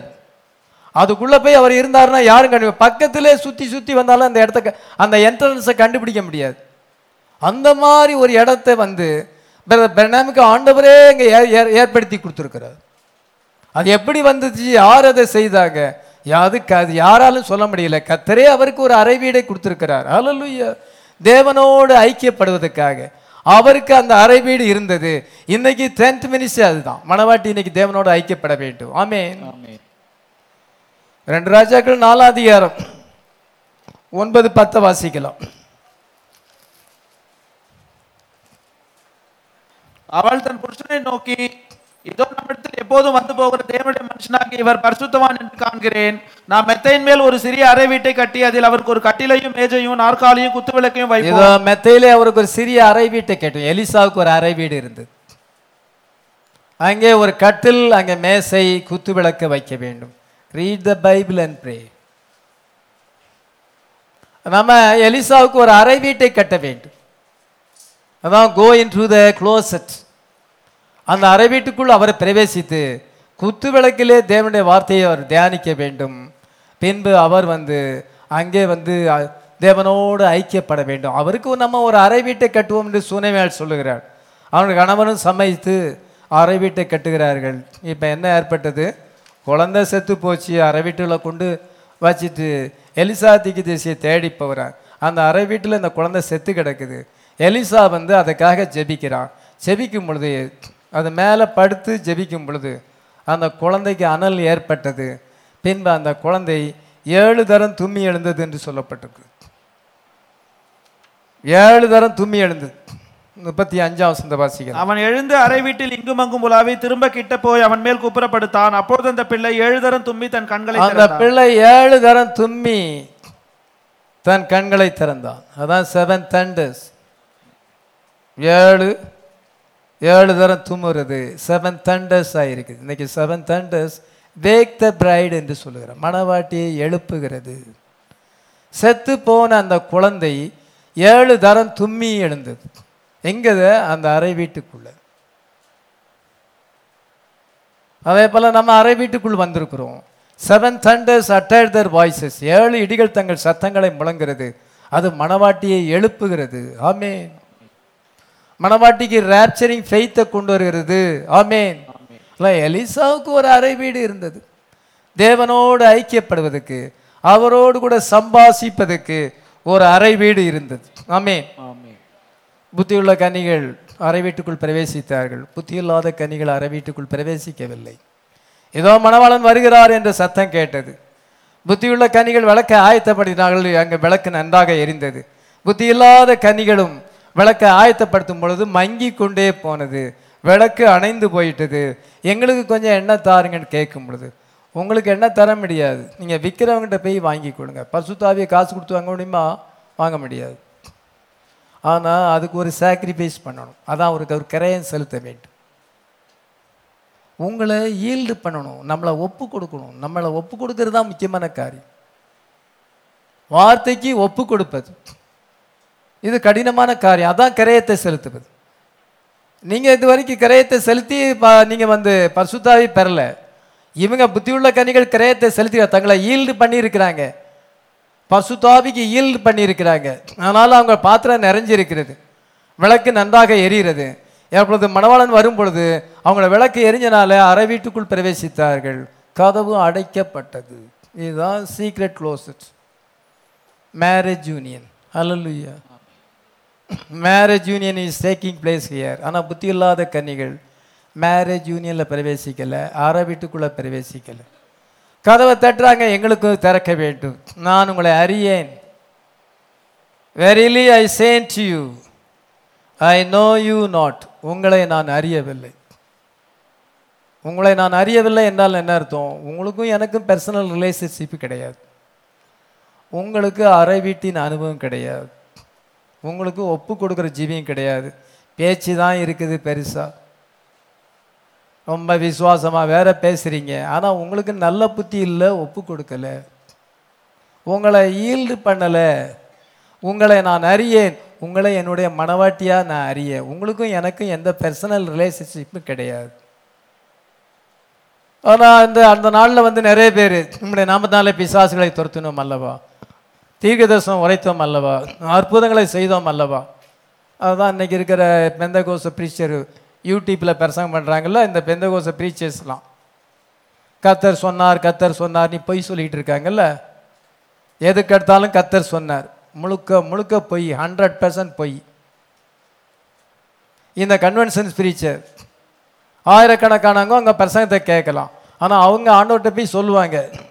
நான் உங்களை ஒரு காலம் அறியேன். அக்கிரம செய்காரே என்னை விட்டு அகன்று போங்க ஐ நெவர் நியூ தி உங்களை ஒரு காலம் அறியலை. ஆண்டவருக்கு தான் எல்லாரும் தெரியுமே. அவர் அறியலைன்னா என்ன? என்னுடைய சிந்தையில் நீங்கள் இல்லை. என்னுடைய சிந்தையிலேருந்து நீங்கள் மாம்சத்தில் வரலை. You are not an eternal attitude நீங்கள் வந்து என்ன செய்யுங்க உங்கள் இஷ்டமாக ஊழியம் செய்திருக்கிறீங்க. நான் உங்களை அறியவில்லை. என்னுடைய சிந்தையில் நீங்கள் இல்லை. ஒரு காலம் உங்களை அறியவில்லை. அக்கிரம செய்காரை என்னை விட்டு அகன்று போங்கள். இந்த பெந்தகோச கன்வென்ஷன் ஸ்பீக்கர் எல்லாரையுமே பெரிய பெரிய ஊழியக்காரங்களுக்கு எல்லாரையும் பார்த்து ஆண்டவர் அப்படி தான் சொல்ல போகிறாரு அவங்கள குறித்து இங்கே எழுதியிருக்குது. மத்திய ஏழாவது அதிகாரம் இருபத்தொன்னுலேருந்து இருபத்தி மூணு வரைக்கும் எழுதியிருக்குது. அவங்களுக்கு அங்கே அவங்க லைஃப் அங்கே மேட்ச் ஆகுது அவங்களுக்கு தெரியல. இந்த புத்தியுள்ள கன்னிகள் அறை அறை வீட்டுக்குள்ளே பிரவேசித்தார்கள். மற்றவங்க பிரவேசிக்க முடியவில்லை. சாபன போதர்கள் பிரவேசிக்க முடியவில்லை. உங்களை ஒரு காலம் அறியேன் என்று சொல்லுவார். அதனால் பாசர் எப்படி அரை வீட்டுக்குள்ளே பிரவேசிப்பது. நீங்கள் ஒரு டைம் சூஸ் பண்ணும் ஒரு பிளேஸ் சூஸ் பண்ணும் ப்ராக்டிக்கலாக சொல்கிறேன் நானும் என்னுடைய மனைவியும் என்ன செய்வேன்னா எங்களுடைய என்னுடைய பெட்ரூமில் ஜோம் பண்ணுவோம். இப்போ பெட்ரூமில் பீரோலாம் வந்துட்டு மனுஷன் எங்கள் பொருட்களுக்கே இடம் இல்லை அதனால் பெட்ரூமில் ஜோம் பண்ண முடியாது. எதுக்காக இதெல்லாம் சொல்கிறேன்னா நீங்களும் ப்ராக்டிஸ் பண்ணிங்கிறதுக்காக சொல்கிறேன் அங்கே வந்து நாங்கள் நாலரைலேருந்து ஆறு மணி வரைக்கும் ஜோம் பண்ணுவோம். என்னுடைய மனைவி ஊழியத்துக்காக ஜோம் பண்ணுவாள் நான் வந்து விசுவாசிகள் எல்லாருக்காகவும் ஜோம் பண்ணுவேன். எல்லோரும் என் மனசில் இருக்கிறீங்க. கத்தரை விட்டு பின்வாங்கி போயிட்டா கொஞ்ச நாள் ஜோம் பண்ணுவேன் பெற விட்டுருவேன். என் கூட யார் யார் காண்டாக்ட் வைக்கிறாங்களோ அவங்க எல்லாருக்காகவும் ஜெபிக்க நான் கடமைப்பட்டிருக்கிறேன். அதனால் அந்த ஜெபத்தை ஏறெடுப்பது. இப்போ வந்து கிச்சனில் இருக்கும். கிச்சனில் நைட்லேயே பாத்திரத்தெல்லாம் எடுத்து ஒதுங்க வச்சுட்டு நாளைக்கு காலையில் ஜோம் பண்ணோம். அங்கே வந்து அதை செய்து கொண்டிருக்கிறோம். முன்னால் முழங்கால் போட்டு ஜெபித்தோம் இப்போ எங்களால் முழங்கால் போட்டு ஜெபிக்க முடியல. உட்கார்ந்து தான் ஜெபம் பண்ணுறோம் எங்களுக்கு ஒரு பிளேஸ் இருக்குது ஒரு டைம் இருக்குது. நான் ஊழியத்துக்கு பல இடத்துக்கு போனால் அதெல்லாம் செய்ய முடியாது. வருஷத்துக்கு ரெண்டு தடவை ஊழியத்துக்கு வெளியே இடத்துக்கு போகலாம். அடிக்கடி போனால் இந்த அறை வீட்டுக்குள் பிரவேசிக்கிற அனுபவம் இல்லாமல் போகும். ஆசீர்வாதமும் வராது ரேப்சர்லையும் போக முடியாது. இந்த ஊர் சுற்றி பிரசங்கிறார்கள் ரேப்சரில் போகிறது கஷ்டம். ஏன்னா அவங்களுக்கு அறை வீட்டு அனுபவம் இருக்காது அவங்களுக்கு ஜெபிக்க நேரம் கிடையாது. ஜெபிக்கிறதுக்கு ஒரு பிளேஸ் வேணும் ஒரு டைம் வேணும். அதன் மீன்பு நான் என்ன செய்வேன்? எனக்கு அறை வீடு பிரதர் பெனாமுக்கு ஒரு குகை இருந்தது. மோசஸுக்கு மகா பசுத்த ஸ்தலம் இருந்தது. அப்படி எல்லாருக்கும் ஒரு பிளேஸ் இருந்தது. தானியலுக்கு ஒரு பிளேஸ் இருந்தது. எனக்கு இந்த இதுதான் அறை இதுதான் குகை. இந்த குகையில் வந்து நான் ஜெபம் பண்ணுவேன். கிரீன் மில்ஸ் என்ற இடத்துல குகை இருந்தது. அதே போல் எனக்கு குகை இந்த சர்ச் சர்ச்சில் வந்து கதவை பூட்டிட்டா அங்கே யாரும் ஆண்டவரும் நானும் தவிர வேற யாருமே இல்லை. ஹலோ இவ்விதமான அனுபவம் இல்லை என்றால் ரேப்சரில் பங்கு பெற முடியாது. உலகத்தில் இருந்த நிலைமையை விட்டு ஒரு இஞ்சி கூட நீங்கள் முன்னேற முடியாது. இருந்த நிலையிலே இருப்பு இவர் ஏன் இருந்த நிலையில இருக்கிறார்? இவருக்கு அறை வீட்டின் அனுபவம் இல்லை. அதனால் இயேசு கிறிஸ்து என்ன சொல்லுகிறார்? நீயோ ஜோம் பண்ணும் பொழுது அறை வீட்டுக்குள் பிரவேசித்து கதவை பூட்டி அந்த ரங்கத்தில் இருக்க உன் பிதாவை நோக்கி விண்ணப்பம் பண்ணு. அப்பொழுது அந்த ரங்கத்தில் பார்க்கிற உன் பிதா உனக்கு வெளியரங்கமான ஆசீர்வாதத்தை தருவார். இப்பொழுது அந்த டென்ட் மினிஸ்ட்ரி வந்திருக்கு. அறை வீட்டுக்குள் பிரவேசிக்க வேண்டிய நேரம் வந்திருக்கு. ரேப்சரில் பங்கு பெற வேண்டும் என்றால் ஒவ்வொருத்தரும் அறை வீட்டுக்குள் பிரவேசிக்கிற அனுபவத்தை பெற வேண்டும்.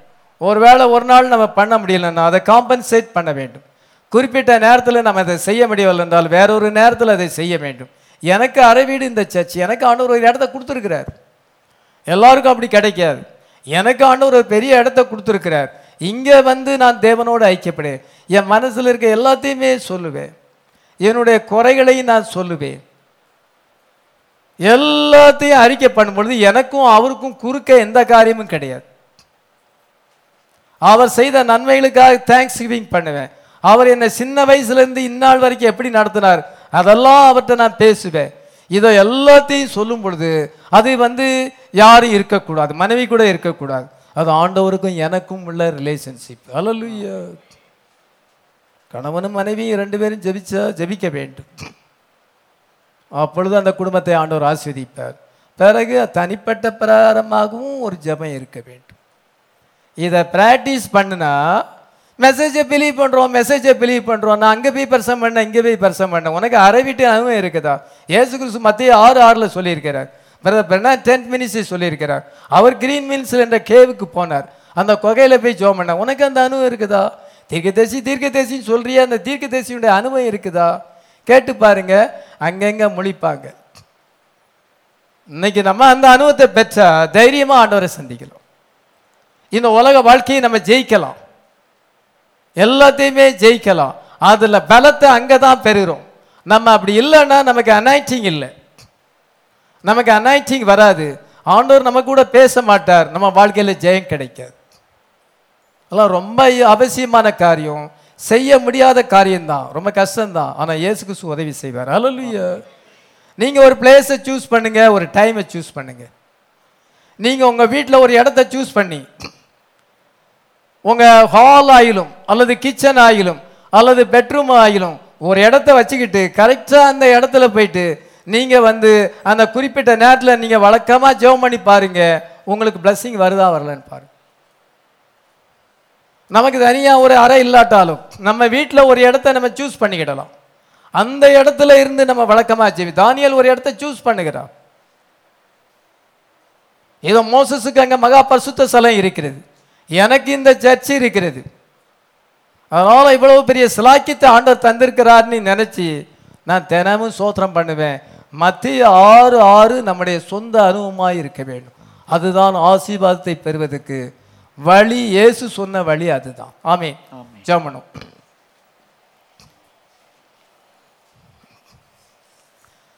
நம்ம எல்லாரும் ஜெபம் பண்ணுவோம். இது எத்தனையோ உதாரணங்கள் சொல்லியிருக்கிறேன். மத்திய ஆறு ஆறுக்கு எத்தனையோ உதாரணங்கள் சொல்லியிருக்கிறேன் இப்பொழுது அது அவசியமாக இருக்கிறது. இப்பொழுது அந்த மினிஸ்ட்ரி வந்திருக்கிறது. இந்த மினிஸ்ட்ரி இல்லாதபடி நம்ம ஆகாயத்திலே இயேசுவை சந்திக்க முடியாது. ஆட்டுக்குட்டியாண்ட கல்யாண விருந்துக்கு போக முடியாது. ஆண்டவரே எனக்கு அந்த கிருபை தாரும் என்று எல்லாரும் ஜெபம் பண்ணும் கத்தாவே எல்லாரும் அப்படி செய்ய எல்லாரும் ஒப்பு கொடுத்து ஜோம் பண்ணுவோம். கத்தாவே மக்கு சுற்று ஈடை வீடாமல் ஜெபம் செய்ய ஈடையுரல்லா நீக்கி விடும் சடைப்பில்லாமல் முந்தன் பாதம் கடைசி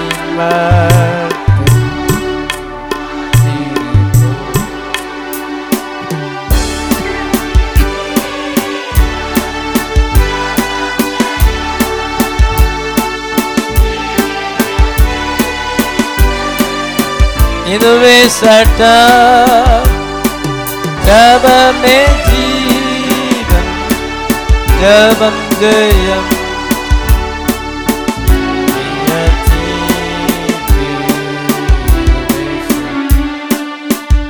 எங்களை நேசிக்கிற பல்லவ பிதாவே நரம்பட்டமாக நாங்கள் கொஞ்சம் பேராக உமக்கு ஆராய்ச்சி செய்கிறோம்.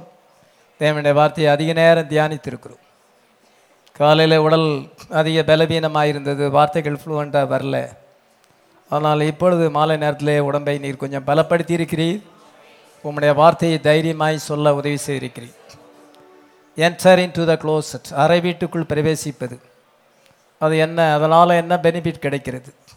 நாங்கள் ஏன் இப்பொழுது அந்த மினிஸ்ட்ரி வந்திருக்கிறது என்பதை உம்முடைய பிள்ளைகளுக்கு சொல்லத்தக்கதாக இந்த மான தருணத்தை தந்ததுக்காக சோத்திரம் வசனத்தை கேட்கிற அனைவரையும் ஆசிர்வதி எல்லாருக்கும் அந்த பர்சனல் எக்ஸ்பீரியன்ஸை தருவீராக.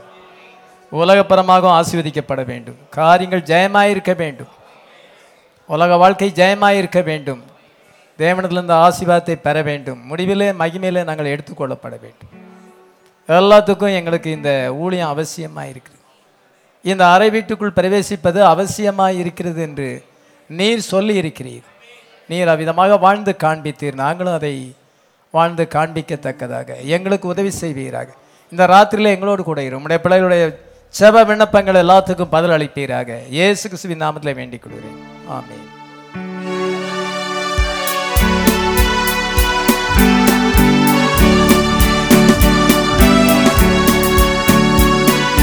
கரத்தை